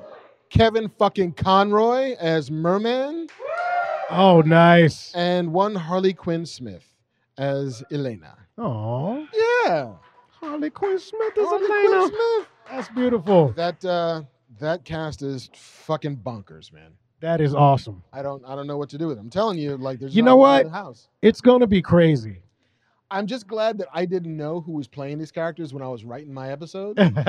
because then it's like, oh shit, let me give the Onion Knight some shit to say. I got a feeling they, there is they're they're gonna be so far from whoever you think they sound like. You know what I mean? but still. It's gonna be incredible. It's gonna be incredible. and also it's like, hey, so when are they recording the lines for my episode? I'm gonna just swerve on up there. you like, really should. Hey, You've got to check that out. How you doing, Buffy? nah, you go ahead, you read that. girl. Right? You got that shit. I Oh, know. I know. You sup, Cersei? Kill it. Cersei. This this is such a crazy cast. It's amazing. I don't understand any of it. It's gonna be awesome. You know what? He Man brings the people together. Really does. You know what I mean? he has the power. He has the power. And you know how you have the you know you have the power because in that in that show, he ran and jumped and did like a, a little a little somersault, you know, roll, and then kept running again. In every episode of He-Man Masters of the Universe, there was that one that that, that one moment where where he would he would be running and, and doing some action thing, but it was the same goddamn moment for four years. Oh man, they animated it well once, and they were once, and they were like, like, Control. C, Control V. Just do that shit every fucking every episode. time. That is powerful. Yeah. To do that like for four years running and, and just keep us Yeah. intoxicated. So he's got to get from this place to that place. How are we gonna do that, Walt? You know he's gonna do Run, it, right? Jump, Slide, roll. boom. We use it every day because that's how we make the He-Man. Time to make him roll. I love it. Um, were you a, a Lucifer fan on the WB and now on uh, not the WB? Like there's still a fucking channel. I did. I, I honestly, it's one of those shows that I never, never got around to watching. I've, I've met Lucifer himself. He's uh he's Handsome devil is what he is. too fucking handsome. Exactly. Like it's a problem. How handsome he is. Ridiculously handsome. Like he, uh, I do this other podcast called the Battlestar Galacticast uh, Mhm. with, with Tricia Helfer, and we're watching every episode of Battlestar Galactica. And so we've had a couple of like uh, friends of the show come on the podcast, and and she said, "Oh yeah, Tom Ellis is going to be our guest on this episode." It's like, okay, cool. We're recording at like eleven o'clock in the morning. Whatever, it's fine. Motherfucker shows up, clearly just woke up, looking like the fucking Prince of England. I mean, like his his hair was just tousled, you but know like what? just fucking That right. goddamn accent. I swear to God. like like maybe hadn't showered in two days, but it still smelt like fucking musk. oh, like, absolutely. like I'm starting to feel some shit. of course and you then are. like, you know, just like s- smokes like so now he smells like it's But I'm like, how how do you walk through the world like this? Yeah, easily. That's Yeah. how he does it. Yeah, easily. like not fair. yeah, exactly. What do you desire? Everything you want me to, It- dude. it's like Jon Hamm and Thirty Rock. People just giving him shit on the street. Yeah, you know what I mean? bubble. Exactly. He's in the Are you a doctor? No. Which here you are now. It was uh it was it was humbling and also like I should not be in rooms with people like that and attempt to maintain some sense of self. like, oh no, now's when I just go and eat all the Twinkies and a gun because too much. but you made it. But you made it. And and apparently Clearly, Lucifer. I'm here. And Lucifer, which had been uh, supposedly only going to go five seasons, um, Netflix had picked them up after the uh, after Fox had canceled it. They went a season, then they went another like half a season, Right. and they're like, "Hey, we're done." Psych. And so now they're coming back. They're in negotiations to do one more year of Lucifer on Netflix. Could he have perhaps made a deal with the devil?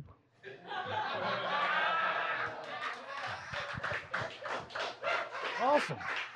That's so exciting, man. That that's exciting. I mean, I, because I've I've had uh, Young Justice was one of the shows that that um that that I've been a part of for a long time. We we did it for two years. It uh it got canceled, and uh, because of fan support and Netflix and everything, was raised from the dead and came back. You know the uh you know for some reason I I, I haven't lost my head or or anything on the Walking Dead. I mean, I, I I'm on I'm on all of all of these you know odd shows that like Teen Titans that that you know we did five fabulous seasons, you know, and and then it's supposed to be over and you never hear from it again. And then and then uh and then we do a couple of shorts, you know, uh, two years later, and then a, a year after that we start doing Teen Titans Go, and then uh and then people remember that that uh, I was okay at doing Cyborg, and then uh, I, I do Cyborg in in all of these different iterations. So uh so there there is something lovely about the the world we're living in now that that people are dying for that content. And uh, and nothing's truly dead if some if we still really love it and uh, and and there's something beautiful about about uh, nostalgia and uh, and and having that that power as a people you know when something's truly great to never never have to let it go you can always find it it's beautiful I feel like that's what Captain Kirk said at Spock's funeral in Wrath of Khan. Like never met anyone so human, human. He's never really gone as long as we remember him. absolutely Well done. Um, I'm excited for it to come back because I like that show quite a bit. Um, it is not. It's funny. Like I, I like the Lucifer comic book, the Neil Gaiman Mm. um, Lucifer book that came out from Vertigo, and the show's not that. Right. And it took a little while for me to adjust to the fact that one was not going to necessarily have to be the other. right And it found its own stride, and it became super fucking fun. And the cast gels really well with each other, and it just became a. I kind of want to have a good time. right Like I don't want to be taxed by it. I don't want to be thinking too hard about it. Not that it's like not very well done, and not that the crimes. And it's a procedural. It's a police procedural. right It is the only one of those I watch, um, because I just I I like the people in it, and there's something to be said for like I can go and watch that show and feel comforted by people that I'm familiar with, and and that is no small thing that's cool that's in cool a in a crazily fractured entertainment landscape where there's 500 TV shows on the internet. Exactly, and that's the thing, you know. With, and and this this conversation is going to give me, you know, is is my I, literally if I had if I wasn't watching Birds of Prey because I was I, I had flown back into town yesterday Ooh. or actually on Sunday, and so uh, no no no it was early Monday, and uh, and I was and and I was gonna go see. Birds of Prey uh, yesterday, and I was gonna start watch. I was gonna watch a few episodes of Lucifer today, just so just just for this. And so so this is literally my introduction. I'm excited to, No, to check it out. It's worth it. Yeah, Um, you know. and I don't imagine you will hate yourself uh, looking at Tom Ellis. Oh, I won't hate do. myself. I hate you That's fine. if you yeah if you fuck this up for me. But I got a feeling, you know, we we, we got a similar vibe. yeah, like, It's gonna be fun. You know, you can find me. If Yeah, you, I- you know what? hate me in person. I'm gonna I'm gonna follow you home. I ain't got no place to sleep. exactly. I watched Loser. It sucked. I want my money back. What's man. in the fridge? I can only eat chickpeas. Bring me all of your hummus. uh, were you, as I was, as I'm imagining most of us were, um, and still are, fucking not just didn't die, he just disappeared for a while. Sure. A Rick Moranis fan. of course. Are you kidding me? Um, yeah, like there's there's so much of my childhood that is like Rick Moranis based, Absolutely. and uh, and then he kind of just like up and disappeared a while ago. You know what? There's something beautiful about it, about someone in this business who disappears of their own volition. Mm-hmm. You know, who who uh, has has enough success to be able to take care of his and his own, and is like, you know what? I'm gonna take that time. I'm gonna I'm gonna enjoy you know my family and everything, and that's that's what what uh pretty much what he did, right? Yeah, like around like the the late '90s, he was just like, you know what? I don't want to do this anymore. Yeah. I just kind of want to raise my kids. I want to have my life. I want to live in the middle of someplace that's not LA and just fucking you know be me. Um, and that you're right. There's something super admirable about it. Like he found a peace. Right. He was living that peace. Exactly. Um, I mean, you do Sigourney Weaver, you shrink a couple of kids, you get the hell out of town. what more can you? You were already a giant dog. I'm telling you. um, Disney managed to pull him out of his sanctum sanctorum, and uh, and drag him out of retirement to go and do another Honey I Shrank the uh, whatever's Right. movies. Um, for like a full on fucking theatrical movie, not like Disney Plus, not like Right. some. And I'm like, I'm I'm torn on it because again, like that dude had he had already gone to his Valhalla, right? Right. Like he was like, listen, man, I found my warrior's re- respite. And I'm like knitting or making fucking honey or like masonry, whatever his hobbies are. Listen, if Daniel Day Lewis has taught us anything, okay, it's that actors truly being retired is some bullshit. Okay? That joker has been retired more times than Yeah. Daniel Day Lewis. I think, I think I think Brits do it more than anybody. Like Right. Anthony Hopkins has been retired like every third year. Is like, I'm fucking done with this. Right? And then it's like, hey man, would you like to play Odin again?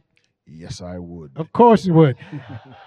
because the, you know, because the, the truth is, the thing about a thing thing about acting is is that uh, is that you don't really retire from acting because because the job of acting is getting the job. The job of actually doing the acting, that's not work. Even when it's hard, it's not work. It is the best feeling you could possibly have as a as as an as an artist as a um, because because because all they're asking is that you you take that piece of yourself that piece of yourself deep down and just be honest and give it it's just about giving at the end of the day and so and so when somebody asks an actor to get out of retirement it's it's just about giving that that piece of yourself and uh and and uh the, the hard part is is getting from Burbank to Santa Monica. The hard part is sitting here and talking to people you don't want to talk to. The the hard part is all of that Sorry. bullshit. Exactly. I'm sorry. the hard part is all of that. But the but but the but at the end of the day, the acting itself, the the the point of that is the uh you never really get give up that because the truth is is is is you're living that on a daily basis. You're still a storyteller. Mm. You know, you never stop being that. You know, and so uh, and so I'm excited for him because uh because the because he wouldn't come back if he didn't really want to, and uh and and he gets to go back he, to the Great White North when he's done. You know, Very nice. thank you, thank you. Well done.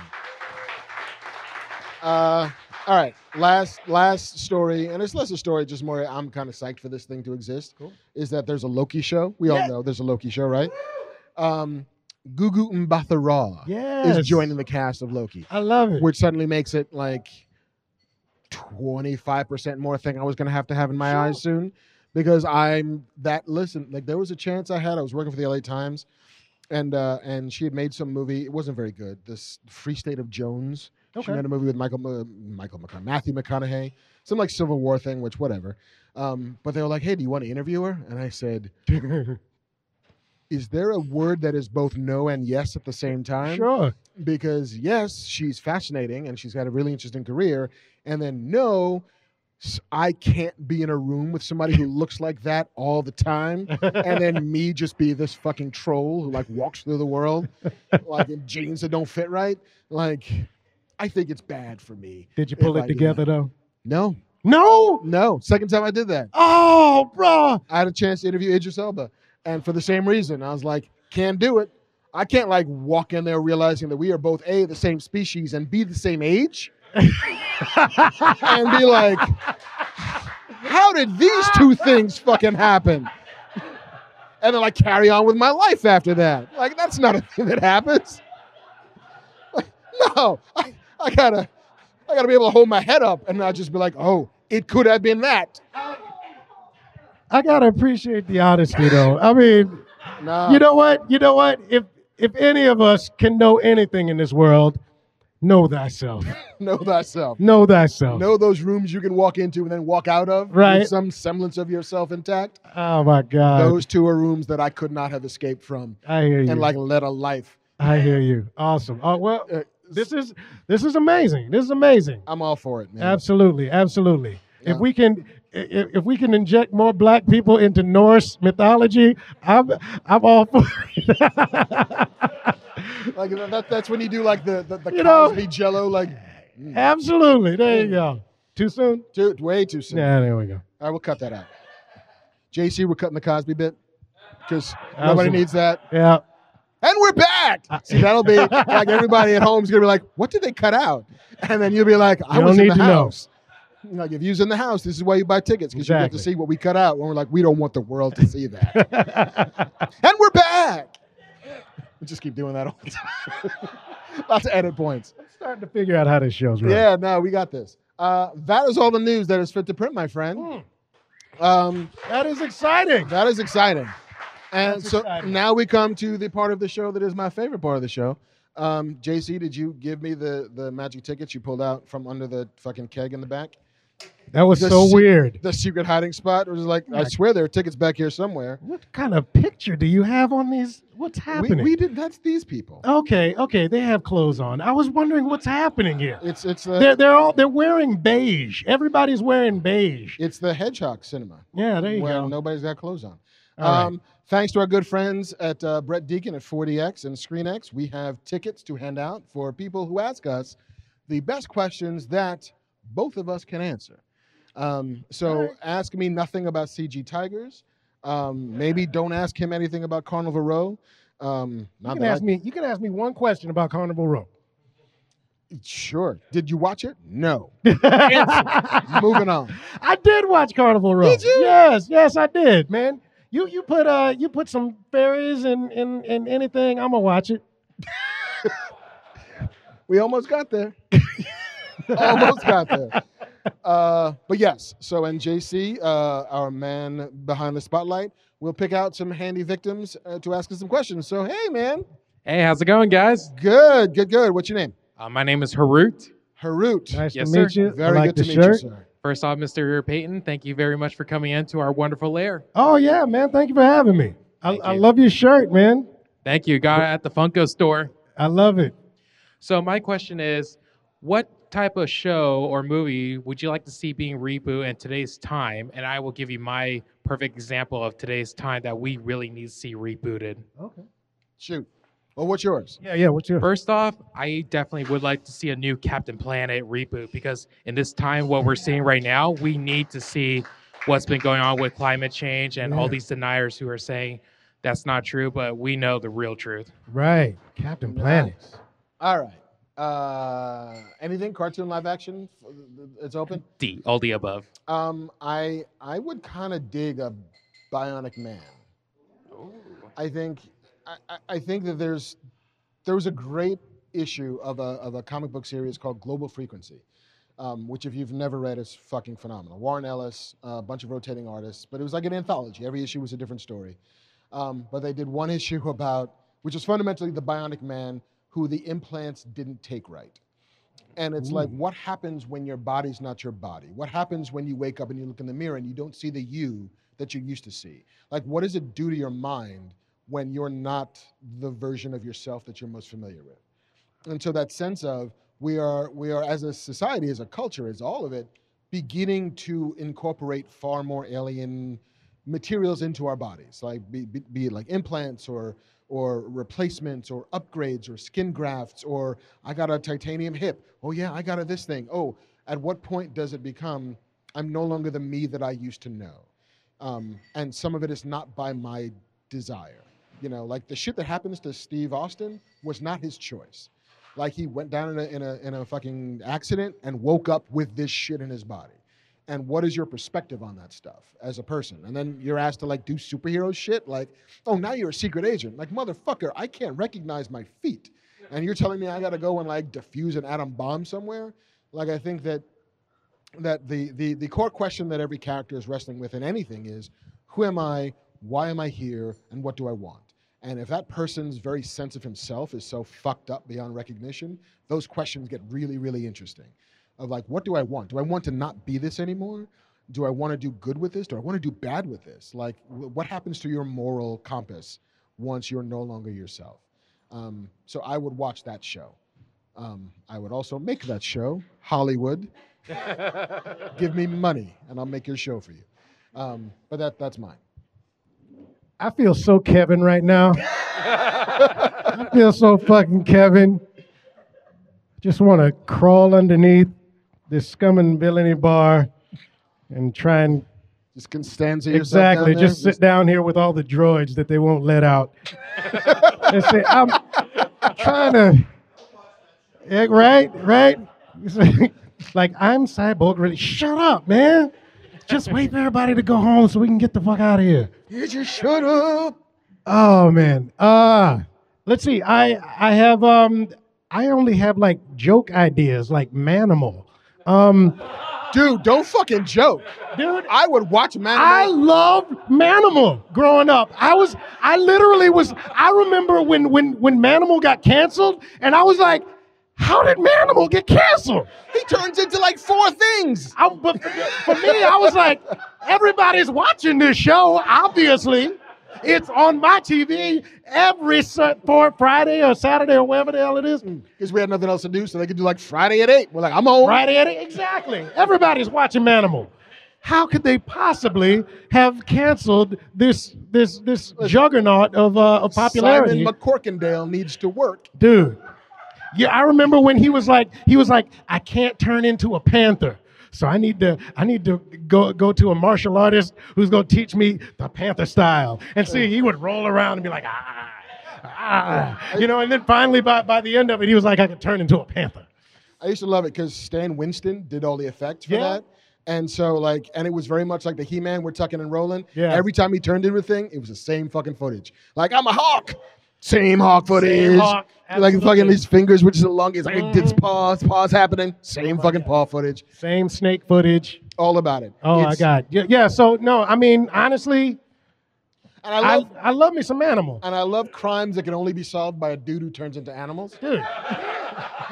it's a very niche sort of detective agency. Like, he gets one call a year. Exactly, like, but that you know what? Some dude stole my panther. Can maybe you find it? Of course I can. That'll be two hundred and fifty thousand dollars. Yes. Like, So one job a year. yes. So so Manimal, I you know it's a joke, but not really. I stand by that. I would man. like to see Manimal. I would also like. uh You remember Mantis? Yeah. Fuck I would yeah. like. I would like to be Mantis. I feel like I would have a better run than Mantis had. Mantis had this crazy Mantis run, and I just every time he, I was like, "This is so awesome! This is going to stop running. Stop running, Mantis. Why are you running like that?" I mean, to be fair, He like, was running like a mantis. he was running. he was running like a dude who hadn't run in like 15 years because he was like a paraplegic. It's true. so like clearly he's not going to Jesse Owens that shit because no, you Jesse Owens out that shit. You know what? You you know what? We have suspended our disbelief at this point. You can Jesse Owens that shit. Maybe Carl Lumbly was not a good runner. Well, you know, that would, oh, you know what? I'm not gonna blame it on him. I'm gonna blame it on the stunt man. I'm gonna blame it on the stunt man. But but uh but yes yes Mantis. I I would I would love a good Mantis reboot. You know, okay. And while we're at it, Yeah. you know what? If I'm gonna get let's if we're gonna get honest, let's Fucking do it. Misfits of Science. Do you remember Misfits of Science? Ooh. You being saucy. I'm sorry, man. I'm going back to childhood. I'm going back to baby times. All right. Misfits of Science. You know the dude would when he would uh the the, the, the tall guy who would get real little, and then the uh and the dude who would grab the grab the the electricity and he could shoot for a little bit, and uh, Courteney Cox. Who didn't I do anything? I can't, I can't remember what she did, but she was very Courteney Cox. Well, she just danced with every rock she star. had, she did. She had, she had that, she had that, um, that, uh. Yeah, yeah, that Springsteen little, little bob haircut. Absolutely. Courteney Cox and, and people around her doing misfits of sciencey shit. I love basically. It's like, listen, guys, I just want the 1986 NBC lineup. Exactly. exactly. you Greatest just- American Hero. Yeah. I want to do Greatest American Hero. Can I do Greatest American Hero? Oh my God.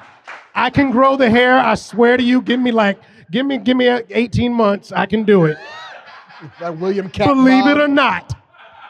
I can do growing the hair. Yes. I would watch that in a fucking heartbeat. Man. Boom. Oh, you know what? I was always, I was like, I was like, he can't be that bad at flying the entire, ep- you know, you know, run of the. Sh- at some point, he's got to even that shit out. You know, just stop swatting flies the whole time. You know, let's have a progression. This is gonna get better. Right. He's, he's always like the kid who just learned how to ride his bike. Yeah. Like, and then apparently forgets that he just learned how to ride his bike every time. Total amnesia. That's a part of the show we didn't really get into. Yeah. is that I was like, got- I was like, he's gonna be better this episode. nope, retrograde Never. amnesia. Never. Every fucking episode. Like, what happened? We just wiped him clean. It's true. It's true. shit. He shit himself in that suit. He forgot how to do that too. Man, I thought I had no answers. Apparently, I got answers. So there we go. D- did we answer your question, sir? Absolutely. Excellent. Thanks. Come and get some tickets, man. Come and get your tickets. No, no, no, no. Yeah, Come and get get your tickets. tickets. We tickets. Yeah, back up. Beep, beep, beep. Don't forget your Grab tickets, those man. tickets. Thank, you, you. man. Hey, man. Hey, What's your name? Marcus Ortiz. I uh, just came out here from New York. I listen to the show all the time. And Oh, Oh, welcome dude, aboard. Thank you for coming out. As of right now, you have uh, you win the I was furthest away before I came. So good job. That's Thank true. you. What part of New York? uh, I live now in Westchester, but I grew up in the Bronx. And, Ah, the Boogie Down represent. Nice. Welcome aboard. So this is actually sort of along those lines, uh, thinking about how hip hop culture has sort of, uh, you know, proliferated into media. Um, the intersection between uh, nerd culture and sort of minority hip hop cultures emerging, even with like your influence on Miles Morales and uh, other takes, but it's still sort of not really a thing yet. Um, so I, I guess this is more of a I got a story. I got a story I got to tell you Oh. about Miles Morales. I got a story I got to tell you about Miles Morales. Right now? I got to tell you right now. You stay right there. I'm here. There's a good story because I've been. I was meaning to like talk, tell you about this in a more private setting, but fuck it, we're here. Am I gonna cry? No, no, it's just sure? I may cry. Okay. I may cry. Or then I'm gonna cry, Okay, and then she's So- gonna cry, and then it's gonna be a whole fucking thing. it's so it's so Okay. crazy, man. Okay, so six years ago, I did uh, this this pilot uh, of um, of Powers. Before Powers, the the uh, the the Sony PlayStation show came out. They did a they did one for FX uh, uh, Powers, and that's when I, I met Brian Michael Bendis, and that was right as literally there were there were like you know Fox you know was was all up in arms that that Spider Man was going to be black and and uh, all of this in the in the comic books and everything and and I was I was ri- writing with Brian Michael Bendis and um th- this is literally like the greatest thing that's ever happened in my life. It, it's it's it's the tiniest little thing because I grew up I grew up. Spider Man was my favorite by far. He he was he he was you know everything Marvel to me because because he wasn't bigger than life. He was he was he was this tiny little. I mean not Miles, but but uh, but Peter Parker, tiny skinny little kid. But when he put a mask on, he wa- I was shy growing up. Believe it or not, I was shy growing up. But if I got on a stage, if I got on some, I came alive, and I love Spider-Man for that because he was just a nerdy little kid. He put that that thing. All of a sudden, he had the quips. He could do all the stuff, and I and he was skinny like me. He, I mean, it was like it was like I was I could be in that suit. And when I was a kid, I would tell my Brian Michael Bendis when, when we were when we were driving to set, he was like, "Man, I'm getting all of this blowback. You know, all of these people are talking shit about about this character." And uh, and I said and I said, "You you have you have done this incredible thing for me and uh, and and I just want to tell you, just keep doing what you're doing. Don't listen to anybody because because when I was on the playground and they'd be like, you can't be Superman, you can't be Batman because they're bl- they're they're white, they're they're white, they're they're this or they're that, and I was like, fine, I'm Spider Man, and they were like, they were like, you can't be Spider Man. I was like, eh, you don't know who Spider Man is. You don't know who Spider Man when he when he puts that thing on, because anybody can wear that mask. I can be that man. Anybody can wear that mask, and and this, that's what I told Brian Michael Bendis years ago. I forgot all about that conversation, and then I read an article when Brian Michael Bendis was talking about Miles Morales, and he was uh, and they were talking about this movie that was coming out, Spider Man Into the Spider Verse, and he was like, "Well, I, I was, uh, you know, we've been working on this thing, and uh, and I years ago, you may not, you know, know this guy, but he does these cartoons." And I was having a conversation with this guy, Khary Payton, when, when we were coming out with Miles Morales. And he said, anybody can wear the mask. I'm about to cry right now. the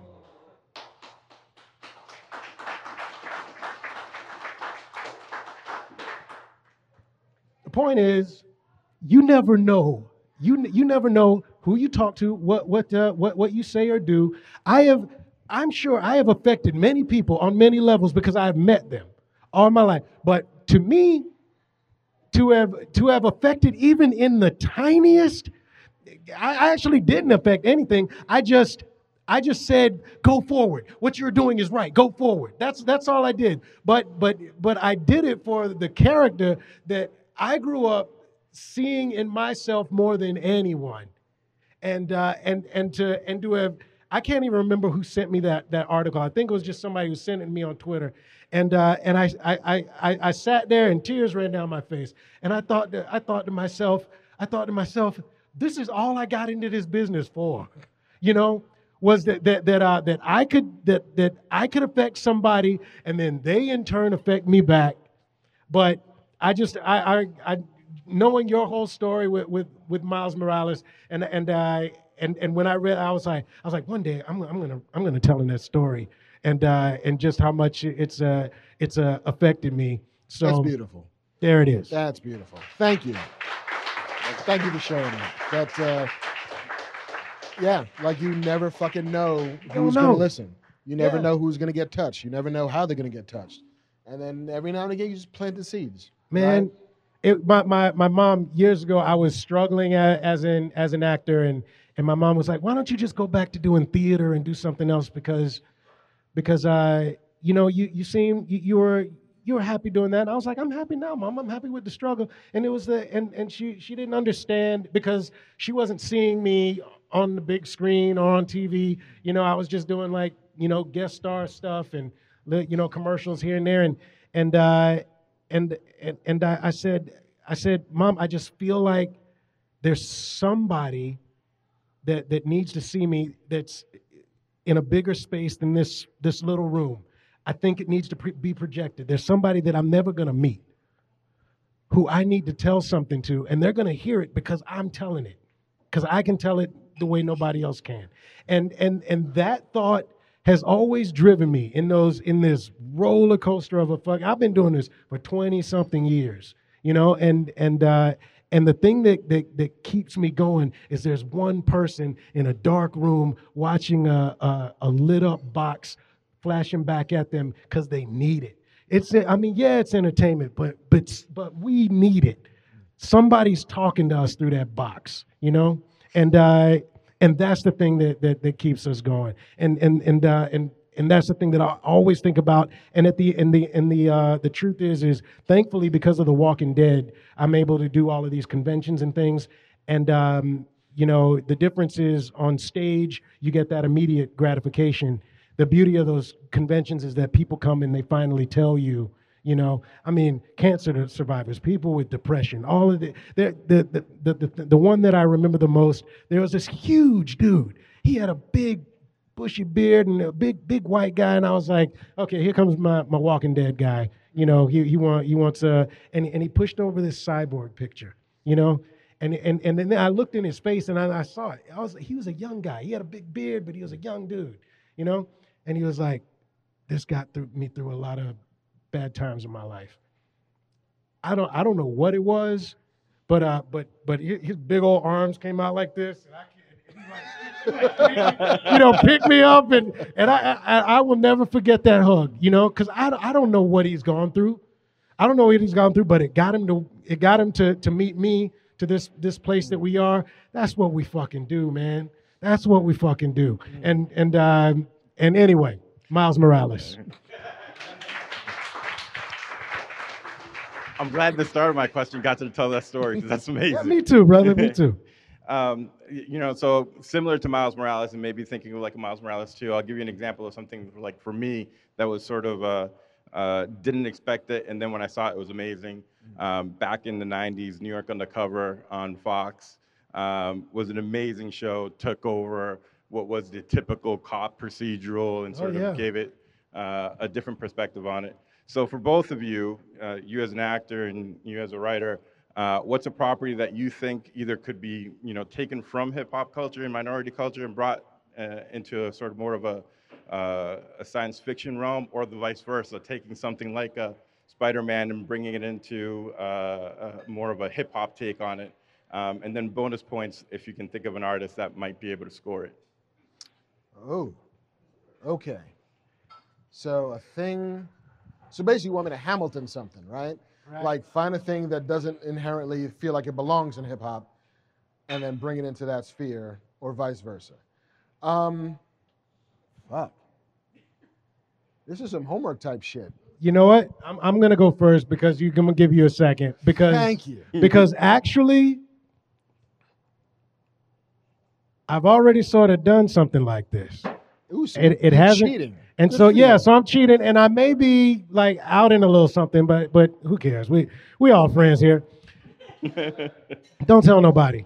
Um, so so uh, the cool thing about Teen Titans Go is that is that we have we have garnered enough success that nobody cares what we do anymore. They kind of didn't care what we did before anyway but they really don't care now because because when we went off the rails is when we started to really uh, find things and so um, and so fortunately for me the uh, the the the showrunner of the show now um, Pete uh, Michael and I are huge fans of the uh, of the hip hop group De La Soul from like way back in the day.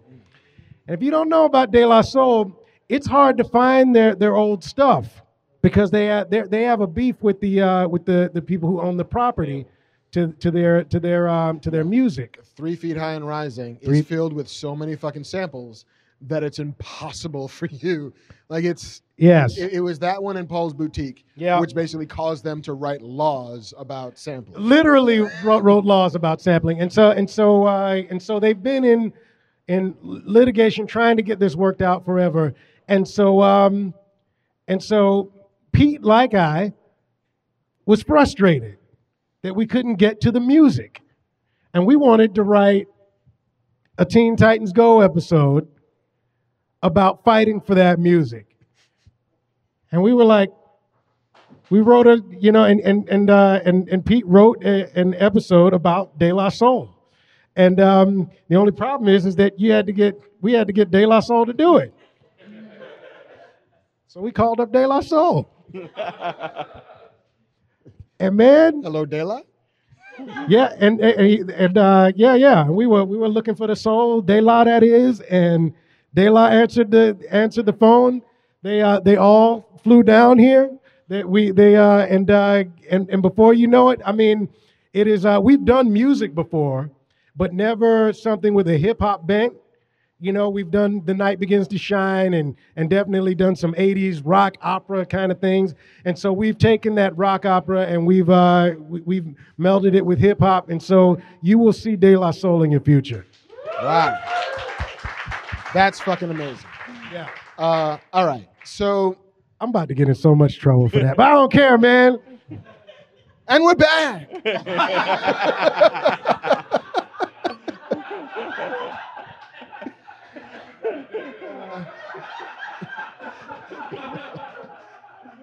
Part of me thinks that like what what one of the defining, at least for me, the defining pillars of hip hop is overwhelming confidence, right? Like every every rapper, every MC who's coming out the gate is going to tell you why they're so fucking awesome.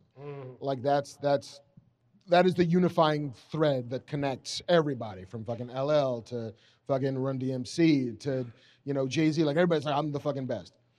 Um, there's this book that I'm pretty sure is like 400 years old by now, if not older, eh, 300 years old, uh, called uh, Three Musketeers, which is fundamentally about a character named D'Artagnan who thinks he's better than fucking everybody else is.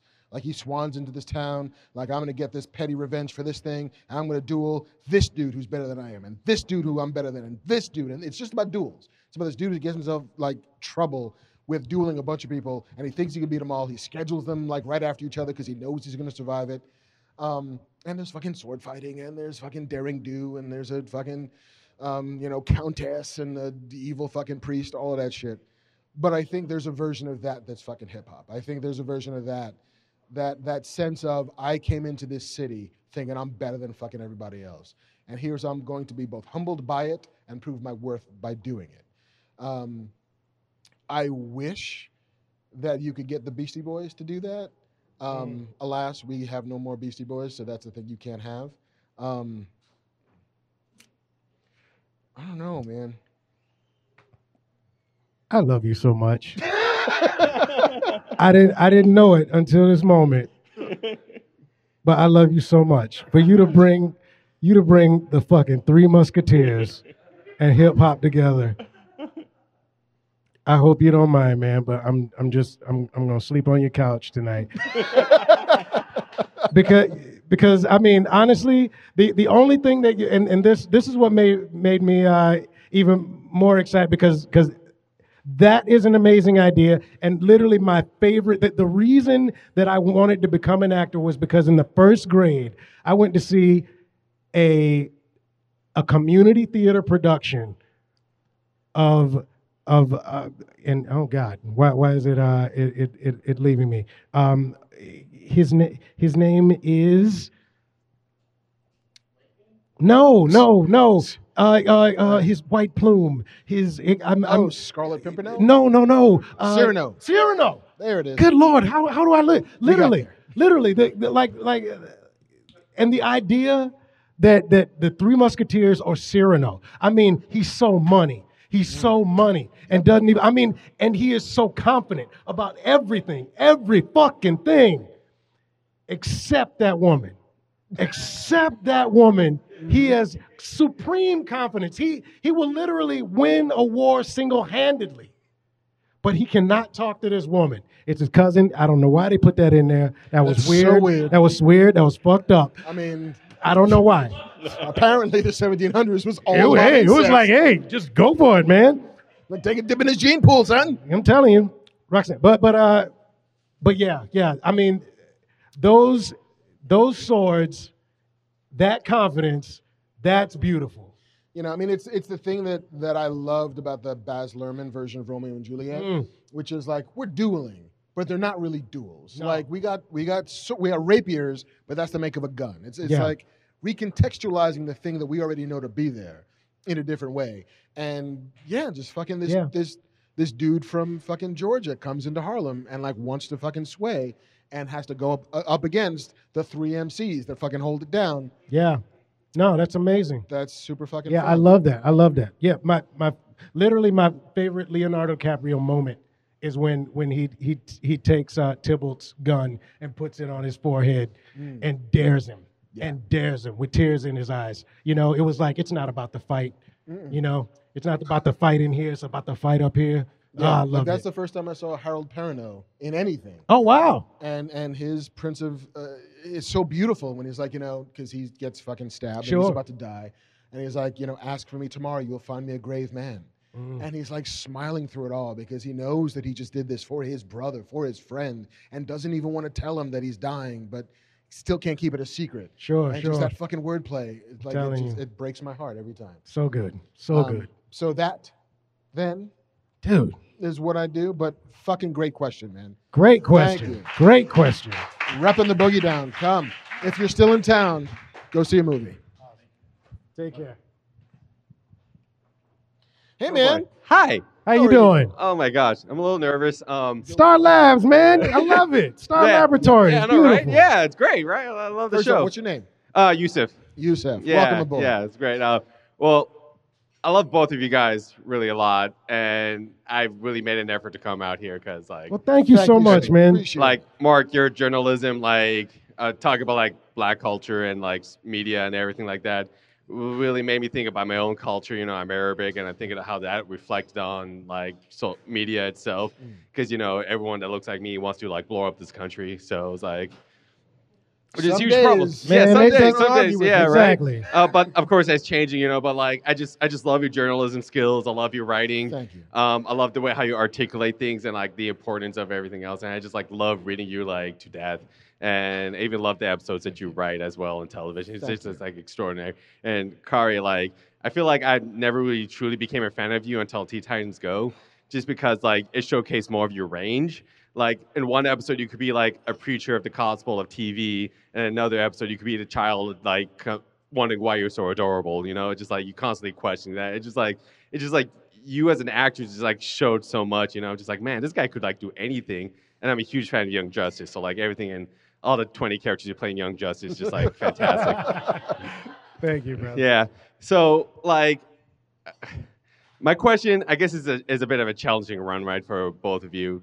I was always wondering, like, Marc, if you were to create a character that Khary could play, what what kind of character would it be? And since Khary, since you're a writer, you could like, you know, jump in and like, you know, uh, help him with this. And like, what would what kind of catchphrase or could deliver? And I would love to hear that catchphrase coming out of you. A catchphrase. A catchphrase. Where's my hasta la vista, baby? um, Wait, do wait. do- So do, do I I do I need to write a, a, a catchphrase for for Marc? If you want to, I, I, I mean, you can that's the way that with all this works. So I got to go back. so you I know, got I got to create a character that you can play uh, with a catchphrase, and then maybe you got to go catchphrase for the character that you're gonna write for me to play. Hmm. All right. I know the catchphrase. you know the catchphrase. I got the catchphrase. Here's you. the thing. I don't have the catchphrase yet, but I have, I have a the beginnings of a character. Okay. See, that's And- where I'm falling down. Yeah, But- yeah. My my character, and, and here's the weird thing: it's the beginnings of a character. Mm. The character is you're a you're an orchestrator. Okay. Of like music, like a conductor, or No, no, but but it's uh you play an organ. Okay, that guy that was weird. You play a a piano device. Okay. All right. Swear to God, you people. Um, that that uh that when you play it, like like uh it like the tendrils of the of the sound like like uh like have an influence on the world. That's delightful. Thank But you. I'm but I'm still working on the on the catchphrase because right now it's melodic. It's not okay. you know. Ah, fuck. Because I got the catchphrase, and I don't want to give up the catchphrase. I just gotta find a way to get. All right, you know what? Fuck it. Um, Give it to me. write what you know. Um, you're a you're a struggling writer, a struggling playwright, I love it. um, who has this one idea that you can't seem to get any traction on. How'd you know? um, but you're uh, you you keep on like getting closer and closer and closer, but there's there's something about you that's unwilling to compromise that idea, that that that causes you to slide back down. So it's a little bit of a, a Sisyphusian, like I could I could do this if you just let me do it the way I know I need to do it, and then your catchphrase. is like because your friends are all like, dude, just fucking take the money, just take the money, dude, just fucking get that thing up there. And you keep on saying, I won't do it until I know it's right, and then when it's right, I'm gonna make that white boy money. Still gotta make that white boy money, son. I love it. I love it. I love it. About to make Wh- that Which white I'm boy money. almost like, uh, almost want to like name a production company of that. Yeah, yeah. It's just like, hello, white boy money. White boy money. Absolutely.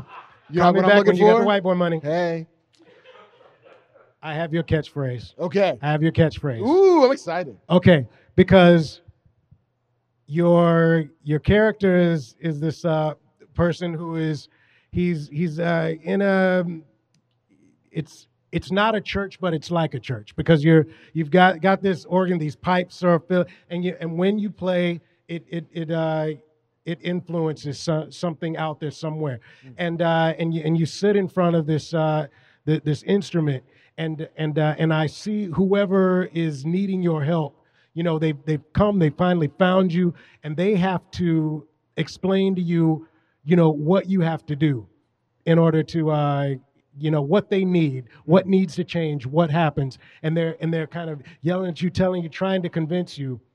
And uh and you tell them you tell them finally leave me alone. Just let me play. That's cool. just let me play. Just let me play. i feel like that's what they need to do man. You know they, they need somebody needs to give you a deal and just let you play. Right All right, I'll take it. And I'll make that white boy money. absolutely and then you can cast me and we can both make that white boy money Excellent. Yusef, does that answer your question? Yes, it does. I believe. Outstanding. Come on, get it. Come on down. Come have some tickets. All right, we got one Love it. last set of tickets. Hello, Hello. young camper. Mr. Ryan Fung, how are you? Pretty well. How are you guys? Uh, I know Ryan from the internet. Oh, okay. Um, he works on The Walking Dead. Uh, yeah, you've got you've got a yeah yeah those those sweaters don't come come in. Are, are they uh do, do, do they have the, the the thumb holes? Oh, in the- yeah, they do. Damn, Yeah, look yeah, at they- you. All right. All right. He works in the writing staff Oh, okay. Very good. Very good. In the room where it happens. in the room where it Um, happens. In the assistant. room where it happens. Also, this motherfucker. Hold on, before we get into this question, uh, I, I, and he are also we bonded over Hamilton, right? Nice. And uh, because why wouldn't you? yes. And then when Lin Miranda was like, "I'm gonna do it again. I'm going to Puerto Rico. You want to come see Hamilton with me in the lead again? You got to come to Puerto Rico." And I'm like, oh, "I can't make that work. All these logistical shit, whatever. I don't have the time." He's like, "I'm going." Like, wait, what? And I'm watching his Instagram stories. He's just touring fucking Puerto Rico, just hanging out, like drinking mai tais, which that's not what they make in Puerto Rico, but whatever. And then he goes to see fucking Hamilton in Puerto Rico. and I've hated him ever since. Absolutely. Dun dun dun dun dun dun. dun. It was worth it. Yeah. Um, so what what can we do for you for, Ryan? Oh, my question is about wrap gifts. Uh, can you tell us about something cool that you got as a wrap gift? And can you tell us about something cool that you would like to receive as wrap gifts? Like a cool idea for one. Um, wrap gifts for those uh, uninitiated are traditionally at the end of a season of television or at the wrap of a production of a movie. Um, the the muckety mucks or the studio itself will give the people who worked on it some kind of present to commemorate it. Sometimes it's got a logo on it. Sometimes it's got a hey, you did this thing, season one, awesome. Sometimes it's just like fucking muffins, um, which I'm not knocking muffins. Like Right. they're amazing. Um, the best wrap gift I got was um, on Treadstone. I got a mug that you can only get in the Pentagon. That my boss had gone on a tour of the Pentagon to like you know fucking liaise with the people who were like we're gonna be making fun of in the CIA whatever, and he got to shop at the gift shop and brought all of us back like official inside the Pentagon CIA mugs, which is pretty fucking rad. Um, the wrap gift I'd like to get. Um, I am pretty sure that after the first season of Friends, those motherfuckers got Porsches.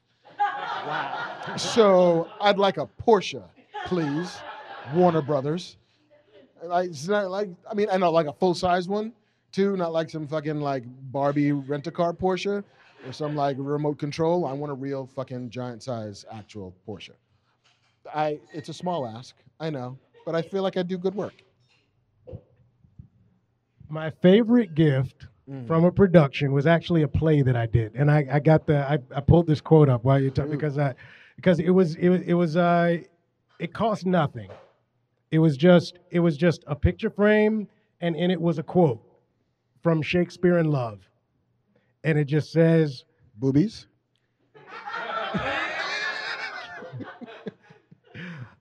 Allow me to explain the theater business. The natural condition is one of insurmountable obstacles. on the road to imminent disaster. So, what do we do? Nothing. Strangely enough, it all turns out well. How? I don't know. It's a mystery. That's, That's fucking art, badass. man. And, and it was just like, it, right before you go into production, you get that because you're like, how the fuck are we going to do this? How is all of this going to come together? The truth is, there are hundreds of people from in theater or, or film and TV, and everyone's got to do their job well for this thing, even for a bad movie to get made is a miracle. So the fact that anything with all of these people caring so much because we've grown up with this thing and we all the from from the prop person to the to the guys who are cleaning up all of the stuff on the street they are invested. The, the, the, there, there's a there's a guy named ramon. Ramon who uh who works on the on the walking dead he he's the guy that that uh that that cleans up the underbrush and uh and and pulls shit out of out of like like muddy dirty crags he's been working on this show forever and you look in his eyes and i was like man you know what i know we're killing you man we've been out here for like for like you know because we don't we go 14 18 hours that's how we go most most productions you know they top out at 12 we fucking go. We fucking go. And uh, and and Ramon looks at me and he was like, "We make magic in eight days, man. Let's do this." And and that's what it takes. That kind of love, that, kind of dedication. That is what what it takes. And the truth is, is that it takes all of those people doing this thing because it's insurmountable obstacles to try and tell this story and tell it well in a short period of time. And uh, and how does it fucking get done? No one knows. It's a mystery. It's a mystery. The love, that's how it happens. That's the way it works. So that little frame, that's that's the thing that I've loved. That's pretty badass. Yeah. Uh, and the one that you would want to get? Do you also want a Porsche? I wouldn't mind a Porsche. I mean, if they're handing them out. If they're handing out Porsches, I'll take a Porsche. Here's the thing that that uh that that that uh that that uh, I got pissed about because because uh, when I came on on the show The Walking Dead, it was uh it it was a it was an incredible experience, you know, phenomenon that was happening, and uh, and they were like they they were like, man, this this is crazy. Look at what we got for Christmas last year. And he hands me this black card, and it was from Barney's, and he and uh, and and, uh, and it was uh, Lenny James, Le- Lenny James, the great Lenny James, who uh, who plays Morgan on the show, and um, and he and he was like, "How much do you think is on that? How much money do you think is on that card?" And I was like, "I, I don't know, Lenny." He was like, "I don't know either." I've been using it for four years. literally he was he, it was like i can't remember the exact number but it was something it, it, he was uh he was like i didn't shop at barney's you know but whatever yeah, my, my daughter was like Let, let's go let's buy something at barney all right fine and so we, we, we buy a few things you know and we're like just wondering uh, uh, how, how much is on that card and and they and, and the guy puts the thing in and and looks at it and he was like he looks at the, the screen and he looks at the card and he looks at Lenny, looks at the screen, looks at the card, and he was like, Could you excuse me for a minute? And he and he walks away with the card. There were tens of thousands of dollars on that card. Tens of thousands of dollars on that card. The next year, I got a lovely coffee pot. Eight million viewers. Eight million viewers went away. You know, I, I, I, I get it. I get. You know what? I mean, and by lovely coffee, pot, I mean literally You can make tens of thousands of, of cups, cups of coffee. in that coffee. pot. Absolutely, absolutely. And one day I will. Do you like a French I will wear that fucking coffee pot out. so there we Uh, go. So, so that's what you would like. I do believe that we have answered the question I do believe we to have the as best of our ability. Did we make you happy, Ryan? Yes, thank you. Outstanding. Here you go, sir. Uh, well, shit. Does anybody else have a question? I'm I'm jealous of Hamilton right now. You have the no Hamilton. idea. Oh my God. I mean, like if I could have gotten myself on a like a freighter plane, I'd Dude, shiv that dude I remember when that was happening, and I would. I'm. You know what? I literally won't go to see it at Pantages because because it, Pantages is so big and huge, and I, I want that tiny little New York theater. You know, to be able to to watch it again. I I, I was like, I mean, you can you feel like you can just grab the stage. You can feel them screaming at you. Um, are you going to go see the movie? Did you hear about the movie? I did. I did hear about the movie. I just saw the the the trailer for the Heights. Yeah. you know, in the Heights. So, and uh, I'm I'm excited about that. You know, it's it's always interesting when you're taking uh, a theatrical experience and and putting it on, film. Mhm. You know, I I just cross my fingers and and and hope for you know magic. But I mean, I I was I was a sucker for In the Heights. Like I saw it at CSUN, like Mm, with college students, wow, and it tore it up because you know if the underlying material is good, it, then it don't matter. it yeah, don't matter. Um, but then I saw the trailer for that movie, and I started to like tear up in my car because it just looks so full of life in yeah, a way. yeah, yeah, yeah. But I I cannot believe like I and I missed Hamilton on stage. Um, I had two chances to go see with the original cast Oh in yeah. New York. Missed them both. Um, first time, like I just didn't quite get it yet. Um, I'm like, I get whatever, maybe, but it's super expensive. Why would we do that? That's crazy. And then I listened to the soundtrack. I'm like, we should spend as much money as we have and go see it. But missed it. Um, but the fact that they shot performances on the Richard Rodgers stage with the original cast, Yeah. and and the fact that that version of it will exist in a way that's different from the theatrical experience, but with that cast Sure. in that place, I'm uh I I can't fucking wait. I can't. But I'm dying to go. I've been I've been pl- trying to figure out a way to, to get back to see that again. I've I've only seen it once on uh in uh in New York, and I'm dying to see it see it see it again. It's one of those things that it's literally you can't keep clapping. It's like this shit has a has a rhythm and a life that is that is of its own, and and you just need to get swept up into into that into that wave and that rhythm, and it doesn't stop until it's over, and it is awesome. It is just amazing, and uh, I got so lucky, dude. I don't use this this King Ezekiel thing very often, Yeah. but I tried. I tried really hard to get tickets for Hamilton, and I asked everyone, and I could not get tickets for Hamilton.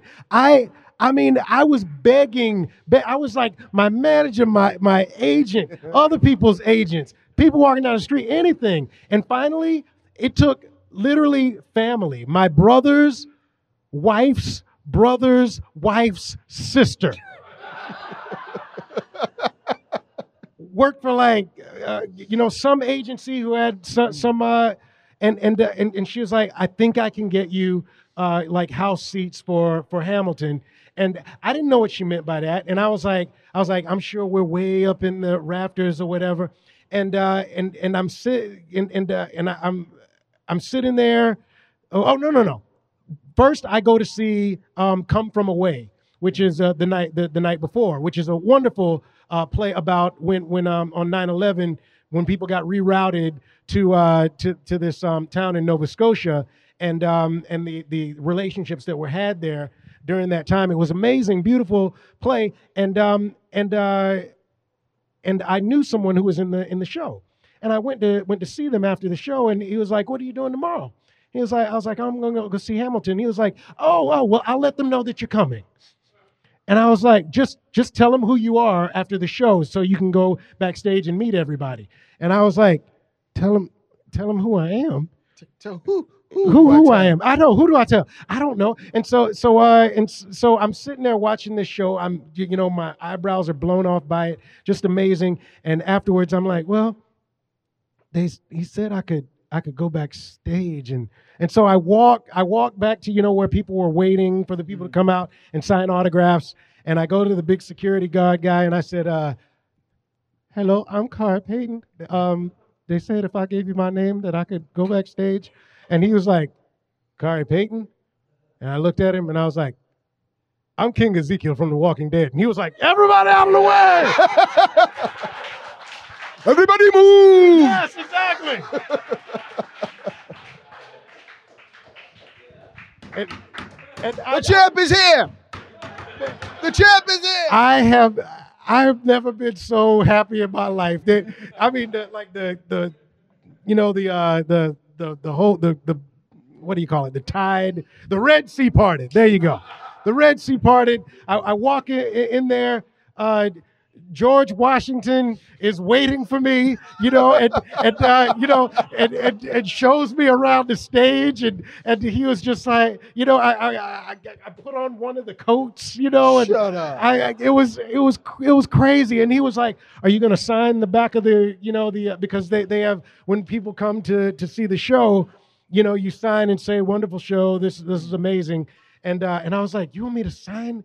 The, uh, the wall of the theater and he Next was to like Barack Obama. yeah, exactly. And he was like, he was like, you're you're King Ezekiel, right? And I was like, oh yeah, that's right. Yeah, I'm King Ezekiel.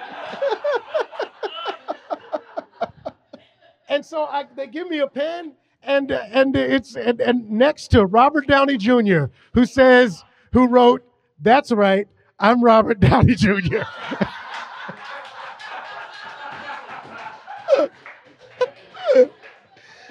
That's amazing. I wrote my I, I signed my name on the uh, on the Hamilton wall. I, it's uh, I will never forget that experience for as long as I live. Yeah, yeah, Uh, but so but I'm gonna see the movie.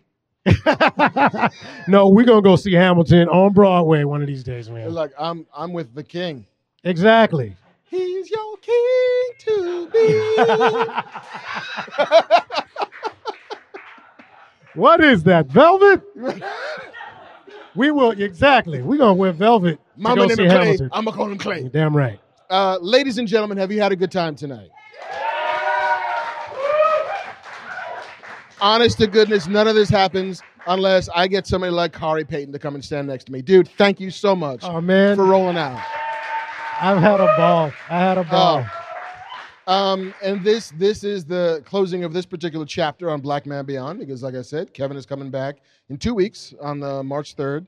We are we are kicking kicking the Fat Man uh, atomic batteries back up to power, the I turbines to speed, and uh, we're gonna get back into it. So. Until we meet again in this particular place, in this particular way, um, thank you from the bottom of my heart for showing out and showing some love. Um, and that's it for Blackman Beyond tonight. All right. My name is Thank Marc you guys Bernardin. so much. Khary Payton. Uh, we will see you same fat time, same fat channel, uh, smodcast.com or youtube.com slash Kevin Smith. Good night, everybody. Thank you. Good night. Take care.